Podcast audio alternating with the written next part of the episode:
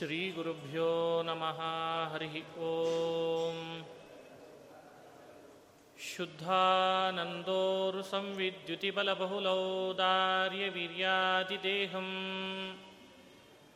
चिन्तासन्तापलेपोद्भवमृतिमुखराशेषदोषातिदूरम् सद्भिर्वैराग्यभक्तिश्रुतिमतिनियतध्यानजज्ञानयोगात्। गम्यं वन्दे मुकुन्दाविधममलमलं ब्रह्मवेदान्तवेद्यम्। अभ्रमं भङ्गरहितम् अजडं विमलं सदा। आनन्दतीर्थमतुलं भजे तापत्रयापहम्। मूकोऽपि यत्प्रसादेन मुकुन्दशयनायते। राजराजायते रिक्तो राघवेन्द्रं तमाश्रये आपादमौलिपर्यन्तं गुरूणामाकृतिं स्मरेत् तेन विघ्नाः प्रणश्यन्ति सिद्ध्यन्ति च मनोरथाः ಶ್ರೀ ಹರಿವಾಯು ಗುರುಗಳ ಚರಣಾರವಿಂದಗಳಲ್ಲಿ ಭಕ್ತಿಪೂರ್ವಕ ಪ್ರಣಾಮಗಳನ್ನು ಅರ್ಪಿಸಿ ಪರಮಪೂಜ್ಯ ಶ್ರೀಪಾದಂಗಳವರ ಅಡಿದಾವರೆಗಳಲ್ಲಿ ಭಕ್ತಿಪೂರ್ವಕ ಪ್ರಣಾಮಗಳನ್ನು ಅರ್ಪಿಸ್ತಾ ಭಗವದ್ಗೀತೆಯ ಆರನೇ ಅಧ್ಯಾಯದ ಮೂವತ್ತಾರನೇ ಶ್ಲೋಕ, ಅಸಂಯತಾತ್ಮ ಯೋಗೋ ಅಸಂಯತಾತ್ಮನ ಯೋಗ ದುಷ್ಪ್ರಾಪ ಇತಿ ಮೇ ಮತಿ ವಶ್ಯಾತ್ಮನಾ ಯತತ ಶಕ್ಯೋ ವಾಪ್ತುಮುಪಾಯತಃ ಮನುಷ್ಯರಾದವರು ಹಿಂದೆ ತಿಳಿಸಿದಂತೆ ಮನೋನಿಗ್ರಹವನ್ನು ಮಾಡಿಕೊಳ್ಳೇಬೇಕು. ಸಾಧಕನ ಅವಶ್ಯ ಕರ್ತವ್ಯ ಇದು ಅಂತಂದ ಕೃಷ್ಣ. ಒಂದು ವೇಳೆ ಮಾಡ್ಕೊಳ್ಳಿಕ್ಕೆ ಆಗಲಿಲ್ಲ ಅಂತಾದರೆ ಅಯಂ ಯೋಗ ದುಷ್ಪ್ರಾಪ.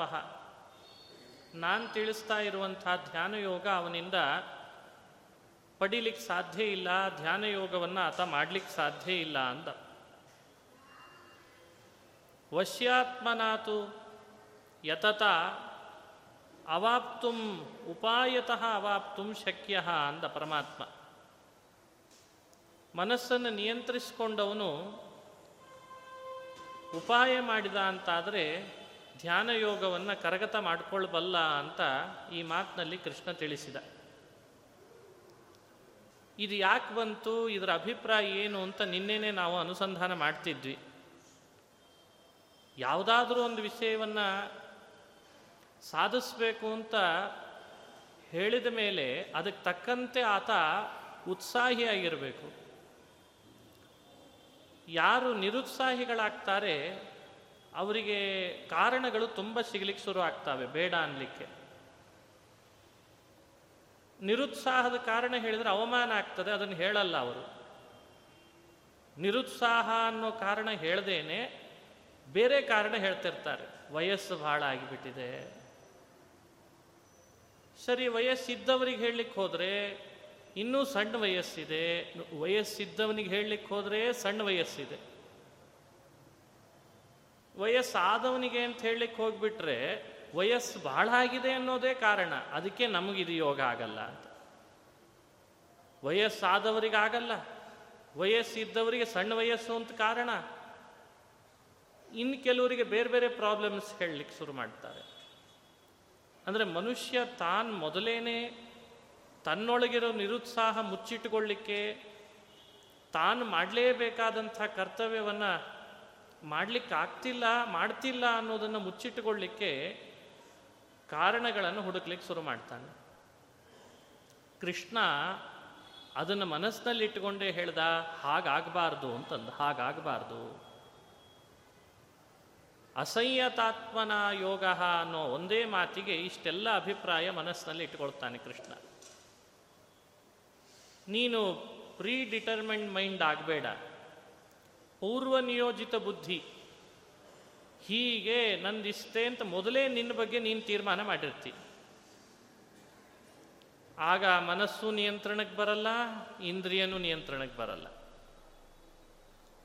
ಅಲ್ಲಲ್ಲಿ ನಾವು ಮಾತನಾಡುವಾಗ ಇತ್ತೀಚೆಗೆ ಒಂದು ಹೊಸ ಶಬ್ದ ಬೇರೆ ಕೇಳ್ತಾ ಇದ್ದೇವೆ. ತುಂಬ ಜನ ತುಂಬ ಪ್ರವಚನಗಳನ್ನು ಕೇಳ್ತಾರೆ. ಬಹಳ ಜನ ಹೇಳೋರು ಆಗಿದ್ದಾರೆ. ಅಲ್ಲೇನು ಶಬ್ದ ಕೇಳ್ತಿದ್ದೇವೆ ಅಂದರೆ ಯೋಗ್ಯತೆನೇ ಇಷ್ಟು. ಇದೊಂದು ಶಬ್ದ ಬಹಳ ಕಡೆ ಬಳಕೆ ಆಗ್ತಾ ಇದೆ. ಅಲ್ಲ, ಯಾಕೆ ಹೀಗೆ? ಏನು ಸಮಸ್ಯೆ? ಮಾಡಬಾರ್ದು ಯಾಕೆ? ಯೋಗ್ಯತೆನೇ ಇಷ್ಟು. ಮುಗದೆ ಹೋಯ್ತು ಅಲ್ಲಿಗೆ. ನೋ ಕ್ವಶನ್ ಅದರ ಮೇಲೆ ಮತ್ತೆ ಪ್ರಶ್ನೆ ಹಾಕೋ ಹಾಗೆ ಇಲ್ಲ ಯಾರು. ಈ ಏನು ಶಬ್ದ ಇದೆ, ಇದು ಮನುಷ್ಯರನ್ನ ಕುಗ್ಗಿಸುವ ಹಾಗಾಗಿದೆ.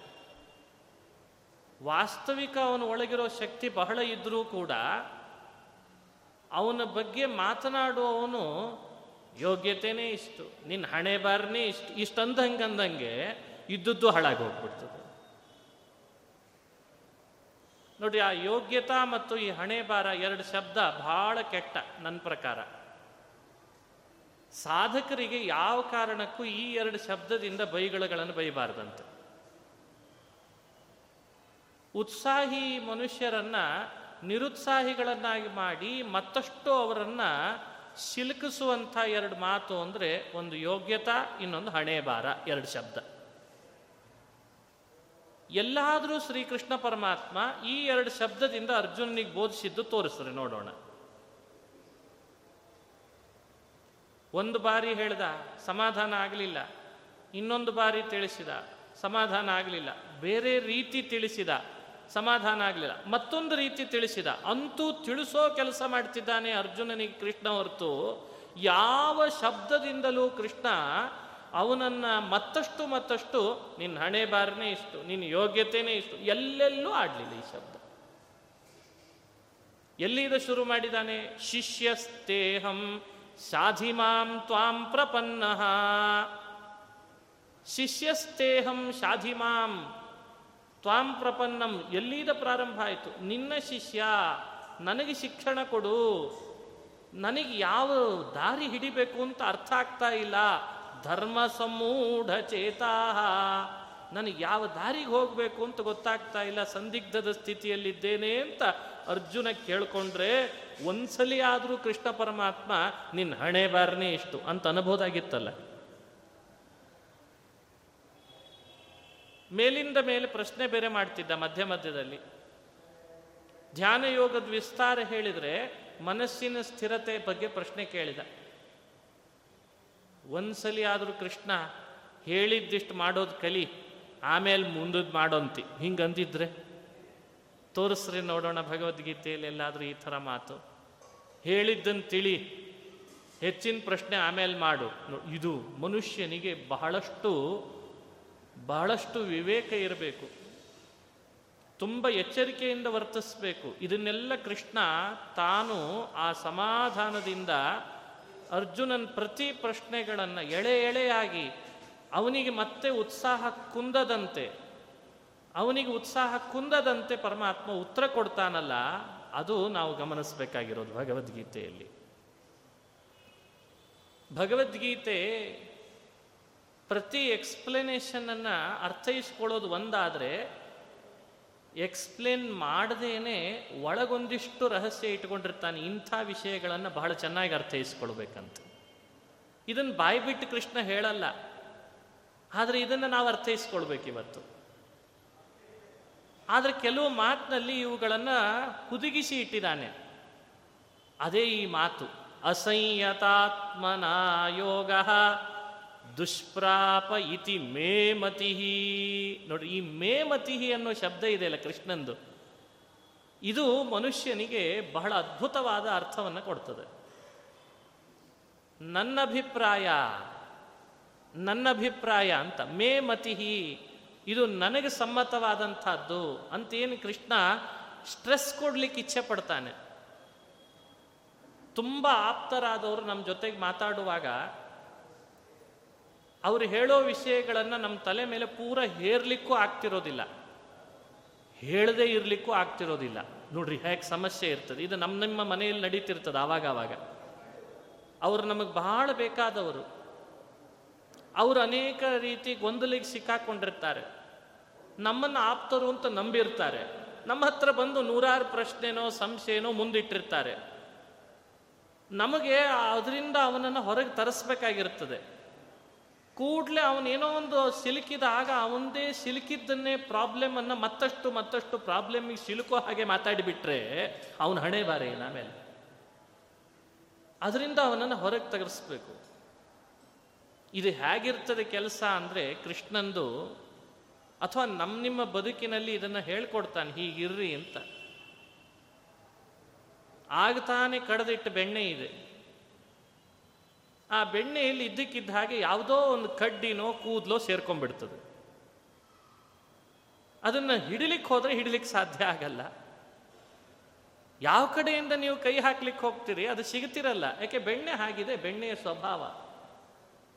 ಅದನ್ನು ತೆಗಿಬೇಕಾದ್ರೆ ಎಷ್ಟು ನಿಧಾನ, ಸಂಯಮದಿಂದ ನಿಧಾನವಾಗಿ ಅದನ್ನು ನಾವು ಹಿಡಿದು ತೆಗಿಬೇಕಾಗ್ತದೋ ಶ್ರೀಕೃಷ್ಣ ಪರಮಾತ್ಮ ಪ್ರತಿಯೊಬ್ಬರಿಗೂ ತಮ್ಮ ತಮ್ಮ ಬದುಕಿನಲ್ಲಿ ಅನೇಕ ಸಮಸ್ಯೆಗಳು ಬಂದಾಗ ಅದಕ್ಕೆ ಪೂರಕವಾದ ಮಾತುಗಳನ್ನು ಆಡಿ ಯಾವ ಕಾರಣಕ್ಕೂ ಆ ವ್ಯಕ್ತಿಯನ್ನು ಡಿಗ್ರೇಡ್ ಮಾಡದೆ, ನಿನ್ನ ಯೋಗ್ಯತೆ ಇಷ್ಟು ಅಂತನ್ನುವಂಥ ಶಬ್ದಗಳನ್ನು ಆಡದೆ, ಅವನನ್ನು ಹಿಂಸಿಸದೆ, ಮನಸ್ಸಿಗೆ ನೋವು ಕೊಡದೆ, ಅವನನ್ನು ಮತ್ತೆ ಪುನಃ ಮೇಲೆತ್ತಬೇಕು, ಆ ಎಲ್ಲ ಕೆಸರಿನಿಂದ ಹೊರಗೆ ಬರಬೇಕು. ಹಾಗೆ ಮಾಡ್ತಾನೆ ಕೃಷ್ಣ ಪರಮಾತ್ಮ. ಇದು ಟ್ರಿಕ್ಸ್ ಇದು ಇಂಥ ಅದ್ಭುತವಾದ ಅಂಶ.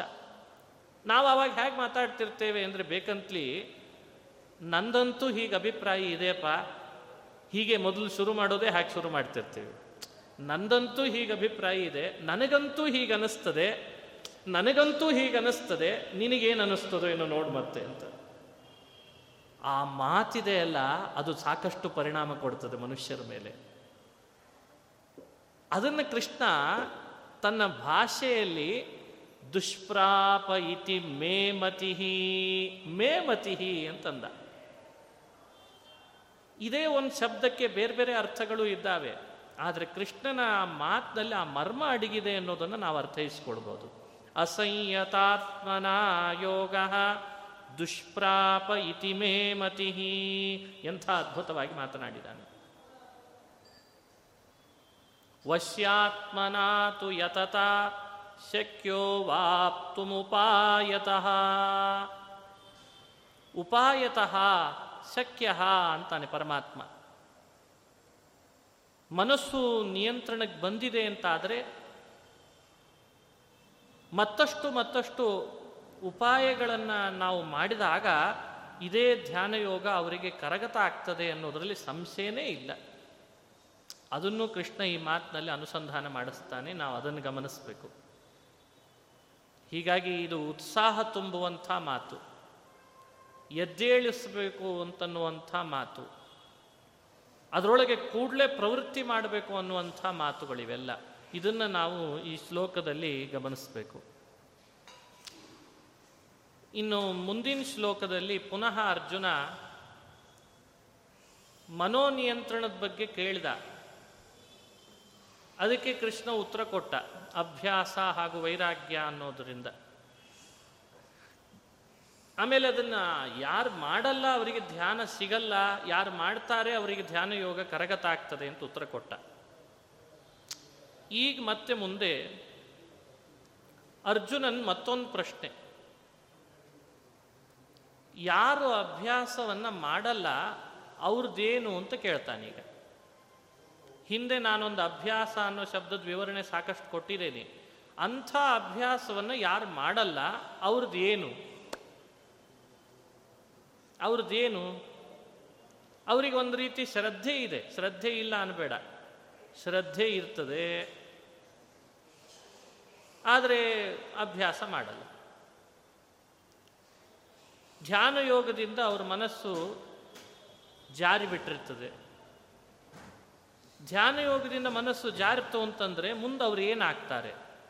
ಅಂಥ ಕುತೂಹಲ ಅರ್ಜುನನಿಗಿತ್ತಂತೆ. ಯಾರ ಬಗ್ಗೆ ಕೇಳಿದಾನೆ ಯೋಚನೆ ಮಾಡ್ರಿ ಇವೆಲ್ಲ. ಅರ್ಜುನ ಉವಾಚ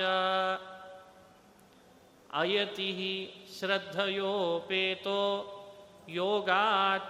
ಮಾನಸ ಅಪ್ರಾಪ್ಯ ಯೋಗ ಸಂಸಿದ್ಧಿಂ ಕಾಂ ಗತಿಂ ಕೃಷ್ಣ ಗಚ್ಚತಿ. ಅರ್ಜುನನಿಗೆ ಬಹಳ ಕಳಕಳಿ ಇದೆ. ತತ್ಕಾಲದಲ್ಲಿ ಮನೋನಿಗ್ರಹದ ಉಪಾಯ ಹೇಳಿದ ಕೂಡಲೇ ಆತ, ಸರಿ ಅರ್ಥ ಆಯಿತು ಕೃಷ್ಣ ಅಂತ ಆತ ಮುಂದೆ ಹೋಗ್ಬಿಡ್ಬೋದಾಗಿತ್ತು. ತಕ್ಷಣಕ್ಕೆ ಆತ ಮುಂದೆ ಹೋಗಲಿಲ್ಲ. ಮತ್ತೆ ಪರಮಾತ್ಮನನ್ನು ಪ್ರಶ್ನಿಸಿದ. ಅಂದರೆ ಅವನಿಗೆ ಎಲ್ರಿಗೆ ಜ್ಞಾನ ಕೊಡುವ ಕಳಕಳಿ ಎಷ್ಟಿತ್ತು ಅರ್ಜುನನಿಗೆ ಅನ್ನೋದು ಅರ್ಥೈಸ್ಕೊಳ್ಬೋದು. ಎಷ್ಟು ಅದ್ಭುತವಾಗಿ ಪ್ರಶ್ನಿಸಿದ ನೋಡ್ರಿ. ಅಯತಿಹಿ ಅಯತಿಹಿ ಅಂದರೆ ಪ್ರಯತ್ನ ಮಾಡಿದವ, ಯತಿ ಅಂದರೆ ಪ್ರಯತ್ನ ಮಾಡುವವ. ಅಯತಿಹಿ, ಪ್ರಯತ್ನ ಮಾಡಿದವ, ಶ್ರದ್ಧೆಯೋಪೇತಃ. ಆಸ್ತಿಕ್ಯ ಬುದ್ಧಿ ಆತನಲ್ಲಿ ಇರ್ತದೆ. ಶ್ರದ್ಧೆ ಅಂದರೆ ಆಸ್ತಿಕ್ಯ ಬುದ್ಧಿ ಆತನಲ್ಲಿ ಇರ್ತದೆ. ಯೋಗ ಚಲಿತ ಮಾನಸಃ ಧ್ಯಾನ ಯೋಗ ಅನ್ನೋ ಉಪಾಯದಿಂದ ಮನಸ್ಸು ದೂರ ಆಗಿರ್ತದೆ ಮನಸ್ಸು ಚಲಿತ ಆಗಿರ್ತದೆ ಅಪ್ರಾಪ್ಯ ಯೋಗ ಸಂಸಿದ್ಧಿಂ. ಧ್ಯಾನಯೋಗದ ಸಂಪೂರ್ತಿಯನ್ನು ಆತ ಪಡೀಲಿಲ್ಲ. ಧ್ಯಾನಯೋಗದ ಸಂಪೂರ್ತಿ ಪಡೀಲಿಲ್ಲ. ಮನಸ್ಸು ಧ್ಯಾನಯೋಗದಿಂದ ಚಲಿತಾಯಿತು. ಅದಕ್ಕೆ ಬೇಕಾದ ಪ್ರಯತ್ನ ಅವನು ಮಾಡಿರಲಿಲ್ಲ. ಅಂಥವನಿಗೆ ಅಂಥವನಿಗೆ ಏನು ಗತಿ ಆಗ್ತದೆ? ಭಗವಂತನ ಸಾಕ್ಷಾತ್ಕಾರ ಆಗಲಿಲ್ಲ. ಅದಂತೂ ಆಗಲ್ಲ. ಧ್ಯಾನ ಯೋಗ ಅವನು ಮಾಡಲಿಲ್ಲ. ಧ್ಯಾನದ ಫಲವೇ ಜ್ಞಾನ ಅಲ್ವೇ? ಧ್ಯಾನ ಮಾಡಿದರೆ ಭಗವತ್ ಸಾಕ್ಷಾತ್ಕಾರ ಆಗ್ತಿತ್ತು. ಧ್ಯಾನಾತ ಮಾಡಲಿಲ್ಲ. ಮಾಡಲಿಕ್ಕೆ ಅಂತ ಬೇಕಾದ ಮನೋನಿಗ್ರಹದಲ್ಲಿ ಪ್ರಯತ್ನ ಪಡಲಿಲ್ಲ. ಅದಕ್ಕಾಗೆ ಮನಸ್ಸಿನಿಂದ ಧ್ಯಾನ ದೂರ ಆಯಿತು. ಧ್ಯಾನ ದೂರ ಆದಾಗ, ಜ್ಞಾನ ಪಡೀಲಿಲ್ಲ, ಆ ಒಂದು ಸ್ಥಿತಿಯಲ್ಲಿ ಆತ ಏನಾಗ್ತಾನೆ? ಇದು ಎಂಥ ಪ್ರಶ್ನೆ ನೋಡ್ರಿ ಅರ್ಜುನಂದು. ಈ ಮಾತಿಗೆ ಏನು ಉತ್ತರ ಕೊಡಬೇಕು? ಇದು ಸ್ಪಷ್ಟವಾಗಿ ಅರ್ಥ ಆಗ್ತದೆ. ಭಗವಂತನನ್ನ ಶ್ರದ್ಧೆಯಿಂದ ಕಾಣುವವರಿಗೂ ಕೂಡ ಪ್ರಯತ್ನ ಪಡೆದಿದ್ದಾಗ ಧ್ಯಾನಯೋಗದಿಂದ ಚ್ಯುತರಾಗಿ ಈ ಸ್ಥಿತಿಯಲ್ಲಿ ಇರ್ತಾರೆ ಅನ್ನೋದನ್ನು ನಾವಿಲ್ಲಿ ಗಮನಿಸಬೇಕು. ಸಾಕಷ್ಟು ಜನರಿದ್ದಾರಂಥವ್ರು. ಅದು ಇಲ್ಲೇ ನಮ್ಮ ನಮ್ಮಲ್ಲೇ ಅಂತ ಒಬ್ಬರನ್ನ ಬೆರಳು ಮಾಡಿ ತೋರಿಸುವಂಥದ್ದಲ್ಲ. ನೋಡ್ರಿ, ಎಂಥ ವಿಚಿತ್ರ ಇದು. ಇದೊಂದು ಅವಸ್ಥೆಯನ್ನು ಅರ್ಜುನ ಗುರುತಿಸಿ ಕೇಳ್ತಾ ಇದ್ದಾನೆ. ಅವನಿಗೆ ಏನಾಗ್ತದೆ ನನಗೆ ಹೇಳು. ಧ್ಯಾನ ಇಲ್ದಿದ್ದಕ್ಕೆ ನಿನ್ನ ಸಾಕ್ಷಾತ್ಕಾರ ಜ್ಞಾನ ಅಂತೂ ಬರಲ್ಲ. ಅದರಲ್ಲಿ ಅವನ ಪ್ರಯತ್ನ ಪಟ್ಟಿಲ್ಲ, ಮನೋನಿಗ್ರಹ ಆಗಿಲ್ಲ, ಧ್ಯಾನದಿಂದ ಚ್ಯುತನಾದ. ಅವನಿಗೆ ಏನು ಗತಿ ಹೇಳಿ?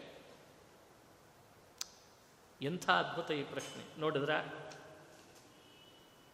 ಅದನ್ನೇ ಮುಂದುವರಿಸಿ ಸ್ಪಷ್ಟೀಕರಿಸ್ತಾನೆ. ಪ್ರಶ್ನೆ, ಕಚ್ಚಿನ್ನೋಭಯ ವಿಭ್ರಷ್ಟ ಛಿನ್ನಾಭ್ರಮಿವ ನಶ್ಯತಿ. ಅಪ್ರತಿಷ್ಠೋ ಮಹಾಬಾಹೋ ವಿಮೂಢೋ ಬ್ರಹ್ಮಣ ಪಥಿ. ಇಲ್ಲಿ ನೋಡಿ ಕಶ್ಚಿನ್ನೋಭಯ ವಿಭ್ರಷ್ಟ. ಆತ ನಿನ್ನ ಸಾಕ್ಷಾತ್ಕಾರ ಪಡೆದೇ ಇದ್ರೂ ಉಭಯ ವಿಭ್ರಷ್ಟನಾಗ್ತಾನೋ ಏನೋ ಅಂತ ಪ್ರಶ್ನೆ. ಉಭಯ ವಿಭ್ರಷ್ಟ ಅಂದ್ರೆ ಅರ್ಥ ಏನು ಅಂದರೆ ಒಂದೆಡೆ ಸ್ವರ್ಗವೂ ಇಲ್ಲ, ಇನ್ನೊಂದೆಡೆ ಮೋಕ್ಷವೂ ಇಲ್ಲ ಅಂತ ಅರ್ಥ. ಸ್ವರ್ಗ, ಅಪವರ್ಗ ಇವೆರಡರಿಂದಲೂ ಅವನು ಭ್ರಷ್ಟನಾಗ್ತಾನೆ. ಭ್ರಷ್ಟ ಅನ್ನೋ ಶಬ್ದ ಕನ್ನಡದಲ್ಲಿ ನಾವು ನೀವು ಆಡುವಷ್ಟು ಅಷ್ಟು ಗಂಭೀರವಾದ, ಅಷ್ಟು ತುಂಬ ದುಷ್ ದೋಷಪೂರಿತ ಶಬ್ದ ಇಲ್ಲಿ ಅಲ್ಲ. ಅಷ್ಟು ದೋಷಪೂರಿತವಾದ ಅರ್ಥ ಇಲ್ಲಿ ಕೊಡೋದಲ್ಲ. ಅವನು ಸ್ವರ್ಗಕ್ಕೂ ಹೋಗಲಲ್ಲ ಮೋಕ್ಷಕ್ಕೂ ಹೋಗಲ್ಲ, ಹಾಗೇನಾದರೂ ಆಗ್ತಾನ? ಹೇಗೆ? ಪ್ರತ್ಯುತ ಐಹಿಕ ಆಮುಷ್ಪಿಕ ಪುಮರ್ಥ ವಿಭ್ರಷ್ಟ. ಐಹಿಕವಾದಂತಹ ಪುರುಷಾರ್ಥಗಳು ಆತನಿಗೆ ಸಿಗಲ್ಲ, ಪಾರತ್ರಿಕವಾದಂತಹ ಪುರುಷಾರ್ಥಗಳು ಆತನಿಗೆ ಸಿಗಲ್ಲ, ಹಾಗೇನಾದರೂ ಆತ ಆಗ್ತಾನೋ ಹೇಗೆ? ಎರಡರ್ಥ. ಒಂದೇ ಶಬ್ದಕ್ಕೆ. ಕಚ್ಚಿನ್ನೋ ಭಯ ವಿಭ್ರಷ್ಟ. ಅದಕ್ಕೊಂದು ಉದಾಹರಣೆ ಕೊಡ್ತಾನೆ. ಛಿನ್ನಾಭ್ರಮಿವ ನಶ್ಯತಿ ಛಿನ್ನಾಭ್ರಮಿವ ನಶ್ಯತಿ ಅಭ್ರ ಅಂತಂದ್ರೆ ಮೋಡಗಳು. ಗಾಳಿ ಬೀಸಿದಾಗ ಮೋಡಗಳೆಲ್ಲ ಛಿದ್ರ ಆಗಿಬಿಡ್ತದೆ. ಛಿದ್ರ ಛಿದ್ರ ಆಗಿ ನಾಶ ಆಗ್ತವೆ.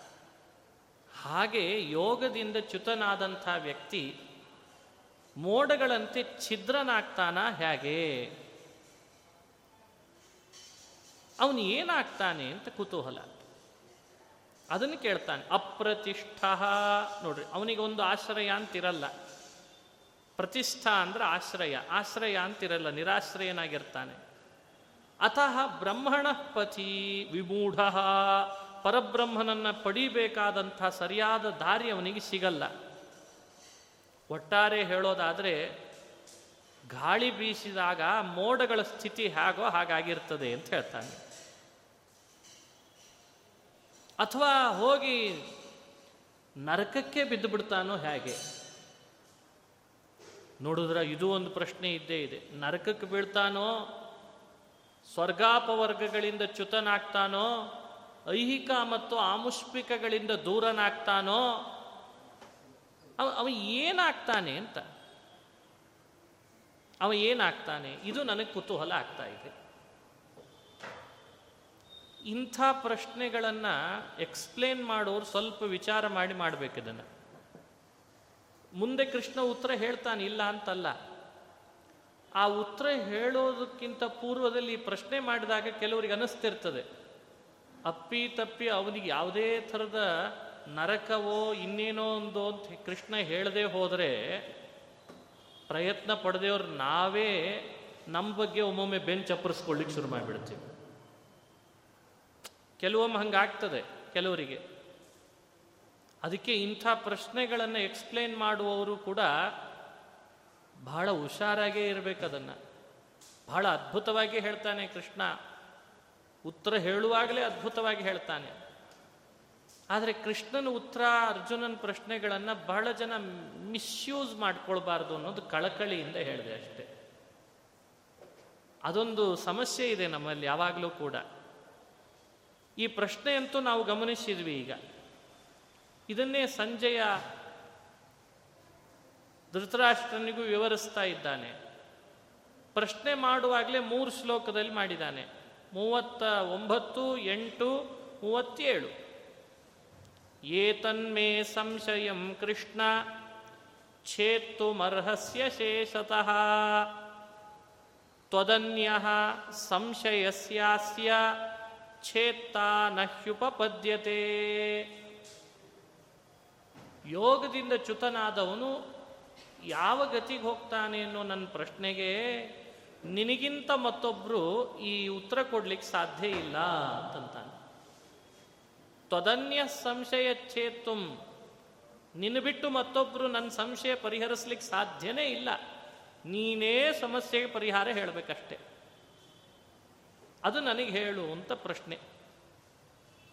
ಅದಕ್ಕೆ ಶ್ರೀ ಭಗವಾನುವಾಚ ಪರಮಾತ್ಮ ಪ್ರಾರಂಭ ಮಾಡಿದ. ಪಾರ್ಥ ನೈವೇಹ ನಾಮುತ್ರ ವಿನಾಶಸ್ತಸ್ಯ ವಿದ್ಯತೆ. ನಹಿ ಕಲ್ಯಾಣಕೃತ್ ಕಶ್ಚಿತ್ ದುರ್ಗತಿಂ ತಾತ ಗಚ್ಚತಿ. ಪ್ರಾಪ್ಯ ಪುಣ್ಯಕೃತಾನ್ ಲೋಕಾನ್ ಉಷಿತ್ವಾ ಶಾಶ್ವತಿ ಸಮಾಹ ಶುಚೀನಾಂ ಶ್ರೀಮತಾಂ ಯೋಗಭ್ರಷ್ಟೋ ಬಿಜಾಯತೇ ಇಲ್ಲಿ ತನಕ ಉತ್ತರ. ರೋಮಾಂಚನ ಆಗ್ತದೆ ಕೃಷ್ಣ ಕೊಡುವ ಉತ್ತರ, ಕೃಷ್ಣನ್ ಕಳಕಳಿ. ಪ್ರಯತ್ನ ಪಡೆದೇನೆ ಮನೋನಿಗ್ರಹ ಮಾಡಿಕೊಳ್ಳಿಲ್ಲ. ಮನೋನಿಗ್ರಹ ಪ್ರಯತ್ನ ಪಟ್ಟು ಮಾಡಿಕೊಳ್ಳಿಲ್ಲ ಆತ, ಆದರೆ ಶ್ರದ್ಧೆ ಇದೆ ಆತನಲ್ಲಿ. ಶ್ರದ್ಧೆ ಇದೆ ಪ್ರಯತ್ನ ಪಟ್ಟಿಲ್ಲ ಶ್ರದ್ಧೆ ಇದೆ, ಧ್ಯಾನ ಮಾಡಲಿಕ್ಕೆ ಹೋಗಲಿಲ್ಲ. ಸ್ವಲ್ಪ ಅಲ್ಪ ಮಾಡಿದ್ದ, ಬಿಟ್ಬಿಟ್ಟಿದ್ದ, ಅವನೇನಾಗ್ತಾನೆ? ಕೃಷ್ಣನ ಮಾತು ನೋಡ್ರಿ. ಪಾರ್ಥ, ನೈವೇಹ ನ ಅಮೂತ್ರ ವಿನಾಶಸ್ತಸ್ಯ ವಿದ್ಯತೆ. ಇಷ್ಟಂತೂ ಅಭಯ ಕೊಡ್ತಾನೆ ಮೊದಲು. ಇಹ ಅಮೂತ್ರ ತಸ್ಯ ವಿನಾಶ ನ ವಿದ್ಯತೆ ನೆನಪಿಟ್ಟುಕೊಂಡ್ಬಿಡು. ಎರಡು ಅರ್ಥ ಯಾರು ಆ ರೀತಿ ಯೋಗದಿಂದ ಚ್ಯುತರಾಗಿರ್ತಾರೆ, ಅವ ಶ್ರದ್ಧೆಯಿಂದ ಕೂಡಿದವನೇ ಆದ ಕಾರಣ ಸಾಧು ಜೀವಿ ಆದ್ದರಿಂದ ಅವನಿಗೆ ವಿನಾಶ ಅಂತೂ ಇಲ್ಲ. ನೆನಪಿಟ್ಟುಕೊಂಡ್ಬಿಡು ಅಂತಂದಂತ. ವಿನಾಶ ಅನ್ನೋ ಶಬ್ದಕ್ಕೆ ಅರ್ಥ ಬೇರೆ ಬೇರೆ ಇದೆ. ಏನು ಅರ್ಥ ವಿನಾಶ ಅಂದರೆ?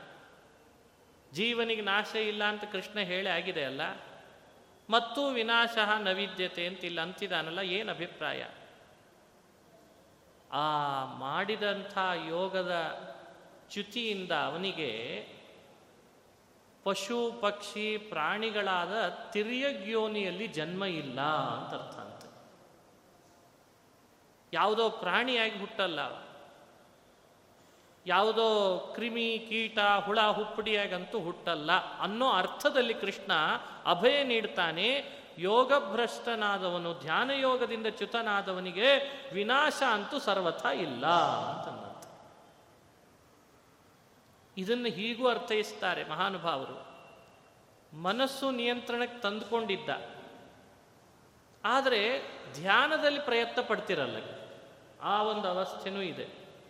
ಮನಸ್ಸೇ ನಿಯಂತ್ರಣಕ್ಕೆ ತಂದುಕೊಳ್ಳದೇ ಇರೋದು ಒಂದು. ಮನಸ್ಸು ನಿಯಂತ್ರಣಕ್ಕೆ ತಂದರೂ ಧ್ಯಾನ ಯೋಗದಲ್ಲಿ ಆತ ತೊಡಗಲಿಲ್ಲ. ಧ್ಯಾನ ಯೋಗದಲ್ಲಿ ಸ್ವಲ್ಪ ತೊಡಗಿದ್ದ ಇನ್ನೇನೋ ಕಾರಣಾಂತರದಿಂದ ಚ್ಯುತನಾಗಿಬಿಟ್ಟ. ಆ ಚ್ಯುತಿ ಅವನಿಗೆ ಯಾವ ಕಾರಣಕ್ಕೂ ವಿನಾಶ ನೈವ ವಿದ್ಯತೆ. ಹುಳ ಹುಪ್ಪಡಿ ಕ್ರಿಮಿ ಕೀಟಗಳಾಗಂತೂ ಆತ ಹುಟ್ಲಿಕ್ಕೆ ಅವಕಾಶ ಇಲ್ಲ ಅಂತಂತಾನೆ. ಒಂದು ವಿನಾಶ, ಇನ್ನೊಂದು ಅರ್ಥ. ಪರತ್ರ ನರಕ, ನರಕಾದಿ ಲೋಕಗಳ ಅನರ್ಥ ಅಂತೂ ಅವನಿಗಿಲ್ಲ. ಎರಡನೇ ಅಭಯ ಕೊಟ್ಟ, ನರಕಕ್ಕೆ ಹೋಗಲ್ಲ. ತಿರಿಯಗ್ಯೋನಿಯಲ್ಲಿ ಆತ ಹುಟ್ಟಲ್ಲ. ಯೋಗಭ್ರಷ್ಟನಾದವನಿಗೆ ಭಗವಂತ ಹೇಳ್ತಾನೆ ಮತ್ತೊಂದು ಮಾತು ಮೂರನೇದ್ದನ್ನು ಅಭಯ ಕೊಡ್ತಾನೆ. ನಹಿ ಕಲ್ಯಾಣ ಕೃತ್ ಕಶ್ಚಿತ್. ದುರ್ಗತಿಂ ತಾತ ಗಚ್ಚತಿ. ಶ್ರದ್ಧೆಯಿಂದ ಸ್ವಲ್ಪ ಹೊತ್ತಾದರೂ ಧ್ಯಾನ ಮಾಡಿದ್ನಲ್ಲ? ಸ್ವಲ್ಪ ಹೊತ್ತಾದರೂ ಧ್ಯಾನ ಮಾಡಿದ್ನಲ್ಲ? ಆ ಸ್ವಲ್ಪ ಹೊತ್ತು ಮಾಡಿದ ಧ್ಯಾನವು ಪರಮಾತ್ಮ ಕಲ್ಯಾಣಕೃತ ಅಂತ ಕರೆದ ಸ್ವಲ್ಪ ಹೊತ್ತು ಮಾಡಿದ್ದೆಲ್ಲಪ್ಪ ಯಾವುದೋ ಒಂದು ದೇವಸ್ಥಾನಕ್ಕೆ ಹೋಗಿದ್ದಿ. ಪೂರ್ಣ ಇಡೀ ಬದುಕನ್ನೆಲ್ಲ ಧ್ಯಾನಮಯ ಮಾಡ್ಕೊಳ್ಳಿಕ್ಕಾಗದೇ ಇದ್ದರೂ ಆ ದೇವಸ್ಥಾನದಲ್ಲಿ ಒಂದು ಸ್ವಲ್ಪ ಹೊತ್ತಾದರೂ ಧ್ಯಾನದಲ್ಲಿ ಅಂತ ತೊಡಗಿದ್ನ? ಸಾಕಂದ, ಸಾಕಂತಂದ. ಅಥವಾ ಪುರಾಣವೋ, ಪ್ರವಚನವೋ, ಅಥವಾ ಮನೆಯಲ್ಲೇ ಎಲ್ಲೋ ಒಂದು ಸುಮ್ಮನೆ ಕುಳಿತುಕೊಂಡಾಗ ದೇವರು ಅಂತ ಧ್ಯಾನಕ್ಕೆ ಅಂತ ವಶನಾಗಿರ್ತಾನೆ, ಅದೂ ಕೂಡ ಕಲ್ಯಾಣಕೃತ ಅಂತಾನೆ ಪರಮಾತ್ಮ ಅವರಿಗೆಲ್ಲ. ಅವರೆಲ್ಲರೂ ಕಲ್ಯಾಣಕೃತ. ಆ ರೀತಿಯಾಗಿಯೂ ಕೂಡ ನನ್ನನ್ನು ಧ್ಯಾನದಲ್ಲಿ ಅಂತ ತೊಡಗಿಸ್ಕೊಂಡದ್ದಕ್ಕೆ ಅವರಿಗೆ ಯಾವ ಕಾರಣಕ್ಕೂ ನಾಶ ಇಲ್ಲ, ದುರ್ಗತಿ ಅಂತೂ ಸರ್ವಥಾ ಇಲ್ಲ ಅಂತ ಈ ಮಾತು ಯಾವಾಗಲೂ ನಮ್ಮ ತಲೆ ಒಳಗೆ ಚೆನ್ನಾಗಿ ಗುಯ್ಗುಡ್ತಾ ಇರಬೇಕು. ನಹಿ ಕಲ್ಯಾಣ ಕೃತ್ ಕಶ್ಚಿತ್, ದುರ್ಗತಿಂ ತಾತಗಚ್ಚತಿ ಯಾವಾಗಲೂ ಹೇಳ್ತಿರ್ಬೇಕಂತೆ. ಅದಕ್ಕೆ ಇಂಥ ಮಾತುಗಳೆಲ್ಲ ಸ್ವಲ್ಪ ಮಿಸ್ಯೂಸ್ ಮಾಡೋರು ಭಾಳ ಆಗಿದ್ದಾರೆ ಇತ್ತೀಚೆಗೆ. ಅದಕ್ಕೆ ನಾನು ಮೊದಲೇ ಹೇಳಿದೆ, ಕೃಷ್ಣನ ಉತ್ತರ ಮಿಸ್ಯೂಸ್ ಮಾಡ್ಕೊಳ್ಬೇಡ್ರಿ, ಅವನ ಕಾರುಣ್ಯ, ಅವನ ಅಂತಃಕರಣ, ಅವನ ಕಳಕಳಿಯನ್ನು ಅರ್ಥೈಸ್ಕೊಳ್ರಿ. ತರ್ಕ ಮಾಡ್ತಾರೆ ಲಾಜಿಕ್ ಹಾಕ್ತಾರೆ. ಹಾಗಾದ್ರೆ ಸಾಕಾ ಸ್ವಲ್ಪ ಹೊತ್ತು ಧ್ಯಾನ ಮಾಡಿಬಿಟ್ರೆ ಹಿಂಗೆಲ್ಲ ಶುರು ಮಾಡ್ತಾರೆ ಮಾತುಗಳನ್ನು. ಆ ಆ ಅಭಿಪ್ರಾಯದಲ್ಲಿ ಕೃಷ್ಣ ಹೇಳ್ತಿಲ್ಲಪ್ಪ, ಅವನ ಕಳಕಳಿ ಅರ್ಥ ಮಾಡಿಕೊಳ್ರಿ. ಕಶ್ಚಿತ್ ಕಲ್ಯಾಣಕೃತ ಅವನು ಎಂಥವನೇ ಆಗಲಿ, ಕಿಂಚಿತ್ ಕಾಲ ಧ್ಯಾನ ಮಾಡಿದಾನೆ ಅಂದ್ರೂ ಸಾಕು. ಅವನನ್ನು ಯಾವ ಕಾರಣಕ್ಕೂ ದುರ್ಗತಿಗಂತೂ ನಾನು ಕಳಿಸಲ್ಲ ಅಂತ ಕೊಟ್ಬಿಟ್ಟ ಪರಮಾತ್ಮ. ಯಾವ ದಂಡ ನೀತಿ ನ್ಯಾಯಾಲಯಗಳು ಇಷ್ಟು ನಮಗೆ ಅನುಕೂಲ ಮಾಡಿಕೊಡ್ತಾವೆ ಹೇಳ್ರಿ ನೋಡೋಣ. ನಹಿ ಕಲ್ಯಾಣಕೃತ್ ಕಶ್ಚಿತ್ ದುರ್ಗತಿಂ ತಾತ ಗಚ್ಚತಿ. ಮುಗಿದು ಹೋಯ್ತು ಇದೊಂದು ಮಾತು. ಎಷ್ಟು ಖುಷಿ ಕೊಡ್ತದೆ ಈ ಮಾತು? ಎಷ್ಟು ಜನರನ್ನ ಮ್ಯಾಲೆ ಎತ್ತುತ್ತದೆ ಈ ಮಾತು? ಎಷ್ಟು ಜನರನ್ನ ಪ್ರೋತ್ಸಾಹಿಸ್ತದೆ ಈ ಮಾತು? ಎಷ್ಟು ಪರಮಾತ್ಮ ಪ್ರೋತ್ಸಾಹ ಕೊಡ್ಲಿಕ್ಕೆ ಹೇಳ್ತಿದ್ದಾನೆ ಈ ಮಾತನ್ನ ಅಂತ ಯೋಚಿಸ್ರಿ. ನಹಿ ಕಲ್ಯಾಣ ಕೃತ್ ಕಶ್ಚಿತ್ ದುರ್ಗತಿಂ ತಾತ ಗಚ್ಚತಿ ಅಭಯ ನೀಡ್ತಾ ಇದ್ದಾನೆ ಪ್ರತಿಯೊಬ್ಬರಿಗೂ ಕೂಡ. ಹೆದರ್ಬೇಡ. ದುರ್ಗತಿಗೆ ಹೋಗ್ತೇನೆ ಹೋಗ್ತೇನೆ ಅಂತ ನಿನ್ನನ್ನು ನೀನೇ ಒಳ ಒಳಗೆ ಒಳ ಒಳಗೆ ಕೊರಗಬೇಡ. ಬೇಕಾದ್ದಾಗಲಿ ನಾನು ನೋಡ್ಕೋತೇನೆ ಅಂತಿದ್ದಾನೆ ಪರಮಾತ್ಮ. ಸ್ವಲ್ಪ ಹೊತ್ತು ಮಾಡಿಯಲ್ಲ, ಸ್ವಲ್ಪ ಹೊತ್ತು ಮಾಡಿಯೋ ಇಲ್ಲೋ, ಸಾಕು ಅಂತಾನೆ ಪರಮಾತ್ಮ. ಏನು ಏನು ಹೇಳ್ದ? ಯಾವುದಾದ್ರೂ ವರ್ಣದ ಹೆಸರು ಹೇಳಿದ್ನ? ಮತದ ಹೆಸರು ಹೇಳಿದ್ನ? ಯಾವುದನ್ನು ಹೇಳಿದ? ಕಶ್ಚಿತ್ ಅಂತಂದ, ಕಶ್ಚಿತ್. ಅವನು ಯಾರೇ ಆಗಲಪ್ಪ, ಅವನು ಯಾರೇ ಆಗಲಿ, ಅವನು ಎಂಥವನೇ ಆಗಲಿ, ಅವನು ನನಗಾಗಿ ಇಂಥ ಸ್ವಲ್ಪ ಕಾಲ ಧ್ಯಾನ ಮಾಡಿದಾನೆ ಅಂದರೂ ಸಾಕು, ಅವನನ್ನು ದುರ್ಗತಿಗೆ ನಾನು ಹೋಗ್ಲಿಕ್ಕೆ ಬಿಡಲ್ಲ.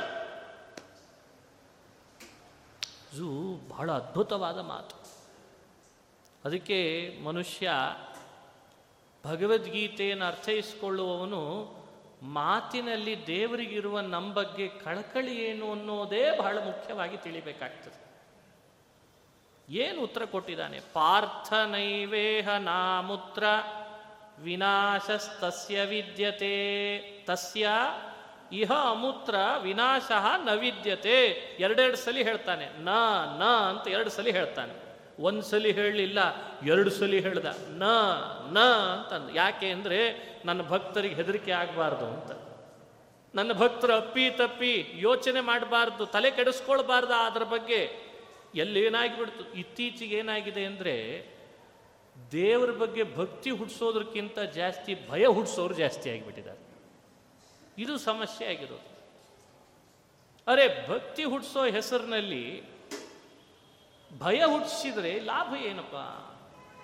ದೇವರ ಅಭಯ ಕೊಡ್ಲಿಕ್ಕಿರುವ ಅಭಯ ಪ್ರದಾವ, ಅವನಲ್ಲಿ ಭಕ್ತಿ ಮಾಡು ಅಂತ ಹೇಳೋದು ನೆಪ, ಶಬ್ದ ಅಷ್ಟೇ. ಒಳಗಡೆಯಿಂದ ಭಯ ಹುಟ್ಟಿಸಿರ್ತಾರೆ. ಅದಕ್ಕೆ ಮನುಷ್ಯ ಇವತ್ತು ದೇವರಿಂದ ಹೆಚ್ಚೆಚ್ಚು ದೂರ ಆಗ್ಲಿಕ್ಕೆ ಅವಕಾಶ ಇದೆ.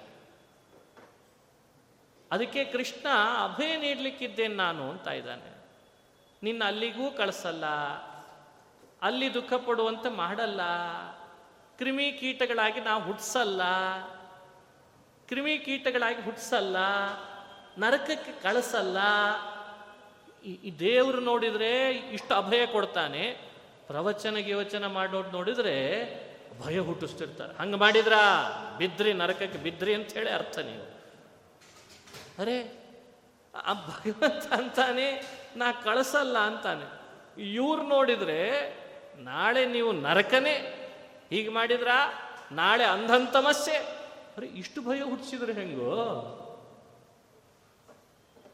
ಸರ್ವತಂತ್ರ ಸ್ವತಂತ್ರ ಶ್ರೀಹರಿನೇ ತನ್ನ ಭಕ್ತರ ಬಗ್ಗೆ ಕಳಕಳಿಯನ್ನು ವ್ಯಕ್ತಪಡಿಸಿ, ಕಳಿಸಲ್ಲ ನಿನ್ನನ್ನು, ನಾನಿದ್ದೇನೆ ಅಂತ ಅಂತಿದ್ದಾನೆ.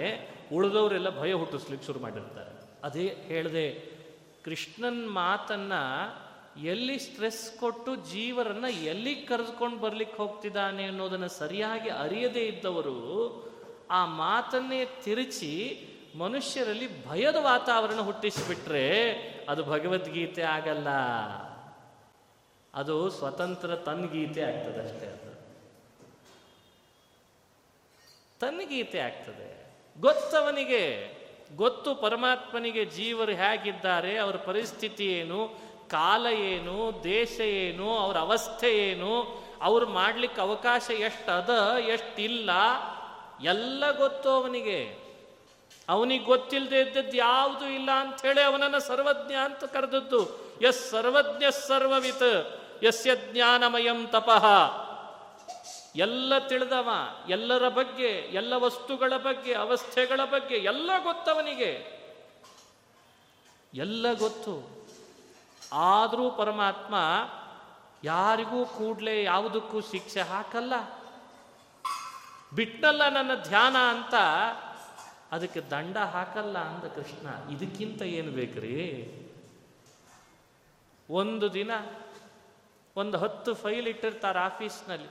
ಒಂದು ಫೈಲ್ ಸರಿಯಾಗಿ ನಂಗೆ ಇವತ್ತು ನೋಡ್ಲಿಕ್ಕೆ ಆಗಲ್ಲ ಸರ್. ನಾಳೆ ನೋಡ್ತೀನಿ ಅಂದ್ರೆ ಏನು ಹಣೆ ಬಾರ ಆಫೀಸ್ನಲ್ಲಿ ಅವತ್ತು ಹಾ ಸ್ಯಾಲ್ರಿ ಕಟ್ ಮಾಡ್ತಾರೆ ಇನ್ಕ್ರಿಮೆಂಟ್ ಕಟ್ ಮಾಡ್ತಾರೆ, ಅವನಿಗೆ ಅಂತ ಅವನದೇ ಆದಂಥ ಪೊಸಿಷನ್ನಿಂದ ಕೆಳಗಿಳಿಸ್ಲಿಕ್ಕೆ ಪ್ರಯತ್ನ ಪಡ್ತಾರೆ, ಏನೆಲ್ಲ ಮಾಡಿಬಿಡ್ತಾರೆ ಗೊತ್ತಾ? ಇದೆಲ್ಲ ಲೋಕದ ವ್ಯವಸ್ಥೆ. ಭಗವಂತ ಅಂದ, ನನ್ನ ಧ್ಯಾನ ಸ್ವಲ್ಪ ಕಾಲ ಮಾಡಿ ಮೀಸಲಿಡು, ಸಾಕು. ನಿನಗೆ ಆಗಲಿಲ್ಲ ಅಂತ ಅನಿಸಿದ್ರು ಏನು ತೊಂದರೆ ಇಲ್ಲ, ನಿನಗೇನು ನಾ ಪನಿಷ್ಮೆಂಟ್ ಕೊಡಲ್ಲ ಅಂದ್ಬಿಟ್ಟು. ಇದಕ್ಕಿಂತ ಏನು ಕಳ್ಕಳಿಬೇಕ್ರಿ? ನಾ ಕೊಡಲ್ಲ ಪನಿಷ್ಮೆಂಟು ಅಂತಾನೆ ಪರಮಾತ್ಮ. ಏನು ಹೇಳೋಣ ಹೇಳ್ರು. ಅವನಲ್ವೇ ಸ್ವತಂತ್ರ. ಕೊಡ್ಬೋದಿತ್ತಲ್ವೇ ಪನಿಷ್ಮೆಂಟು ಧ್ಯಾನದಲ್ಲಿ ಕೂತ್ಕೊಂಡವನು ಯಾಕೆ ಎದ್ದೋದಿ? ಕೇಳ್ಬೋದಲ್ಲ ನಮ್ಮನ್ನು ಬಂದು? ಯಾಕೆ ಎದ್ದೋದಿ? ನೀ ಮಾಡಲಿಲ್ಲ ತಾನೆ, ಇನ್ನೊಂದು ನೂರು ಜನ್ಮ ಹುಟ್ಟಿ ಬಾ. ಆಮೇಲೆ ನಿನ್ನ ಬಗ್ಗೆ ನೋಡ್ತೇನೆ. ಅಂತ ಅನ್ಬೋದಲ್ಲ? ಅನ್ಬೋದಿತ್ತಲ್ಲ. ಕ್ರಿಮಿಯಾಗು, ಕೀಟಾಗು, ಹುಳಾಗು ಹುಪ್ಪುಡಿಯಾಗು ಆಮೇಲೆ ನೋಡ್ಕೋತೇನೆ ನಿನ್ನ. ಯಾಕೆಂದ್ರೆ ನೀನು ನನ್ನ ಧ್ಯಾನದಲ್ಲಿ ಕೂತಾಗಿ ಎದ್ದು ಹೋಗಿದ್ದಿ ಅದಕ್ಕೇನೆ? ಹಿಂಗೆ ಅನ್ಬೋದಲ್ಲ? ಏನು ಕಳಕಳಿ ಏನು ಕಳಕಳಿ, ಆ? ನೈವ ಇಹ ಅಮು ನಾಮುತ್ರ ವಿನಾಶ ತಸ್ಯ ವಿದ್ಯತೆ, ನಹಿ ಕಲ್ಯಾಣ ಕಶ್ಚಿತ್ ದುರ್ಗತಿಂ ತಾತ ಗಚ್ಚತಿ. ಈ ಮಾತು ಕೇಳಿದಾಗೆಲ್ಲ ಮೈ ರೋಮಾಂಚನ ಆಗ್ತಿರ್ತದೆ. ಏನು ಕಳ್ಕಳಿರಿ ಕೃಷ್ಣನಿಗೆ ಛೇ ಛೇ ಛೇ. ಇದನ್ನು ಅರ್ಥೈಸ್ಕೊಳ್ಳೇ ಇಲ್ಲಲ್ಲ ನಾವು. ಅದಕ್ಕೆ ಹೇಳೋದು, ಸಮಸ್ಯೆ ಏನಾಗಿದೆ ಅಂದರೆ ನಮ್ಮ ದೇವರ ಮಧ್ಯದೊಳಗೆ ಅವ ಬೆಟ್ಟಕ್ಕಿಂತ ಜಾಸ್ತಿ ಕರುಣೆ ನಮ್ಮ ಮೇಲೆ ತೋರ್ತಿರ್ತಾನಂತೆ. ನಾವು ಸಾಸಿವೆಗಿಂತ ಕಡಿಮೆ ಅವನಲ್ಲಿ ಶ್ರದ್ಧೆ ತೋರ್ತಿರ್ತೇವಂತೆ, ಇದೇ ವ್ಯತ್ಯಾಸ. ಅದು ಮೇರು ಪರ್ವತದ ಕರುಣೆ, ಇದು ಸಾಸಿವೆ ಭಕ್ತಿ. ಎಲ್ಲಿದೆ, ಎಲ್ಲಿ ತುಲನೆ ಇದೆ ಹೇಳಿ ನೋಡೋಣ. ಸಾಸಿವೆಯಷ್ಟು ಭಕ್ತಿ ಮಾಡಿ ಮೇರು ಪರ್ವತದಷ್ಟು ಕರುಣೆ ತೋರುವ ದೇವರ ಬಗ್ಗೆ ಬೆರಳು ಮಾಡಿ ತೋರಿಸ್ತೀಯಲ್ಲ? ಯೋಚಿಸು ಒಂದ್ಸಲಿ. ಬೆರಳು ಮಾಡೋ ಮುನ್ನ ಯೋಚಿಸು. ಏನಿದ್ದಾನೆ, ಏನು ಹೇಳ್ತಿದ್ದಾನೆ, ಯಾಕೆ ಹೇಳ್ತಿದ್ದಾನೆ, ಯಾವ ಅಭಿಪ್ರಾಯದಲ್ಲಿ ಹೇಳ್ತಿದ್ದಾನೆ, ಏನು ಸ್ವಾರ್ಥ ಇಟ್ಕೊಂಡಿದ್ದಾನೆ ಪರಮಾತ್ಮ?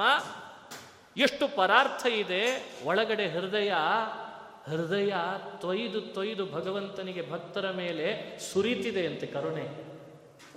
ಅದನ್ನು ಹಿಡಿಲಿಕ್ಕೆ ಸಾಧ್ಯ ಇಲ್ಲ. ಅಷ್ಟು ಕರುಣೆಯ ರಸವನ್ನು ನದಿಯಷ್ಟು ಹರಿಸಿ ಹರಿಸಿ ಇಡ್ತಿದ್ದಾನೆ. ಭಕ್ತ ನೋಡಿದರೆ ಇನ್ನೂ ಯಾಕೋ ದೇವ್ರ ಕರುಣೆ ತೋರಿಲ್ಲ ಅಂತ ಇರ್ತಾನಂತ ಅರೆ, ಇನ್ನೂ ಏನು ತೋರಬೇಕು? ಇನ್ನೂ ಏನು ತೋರ್ಬೇಕಪ್ಪ?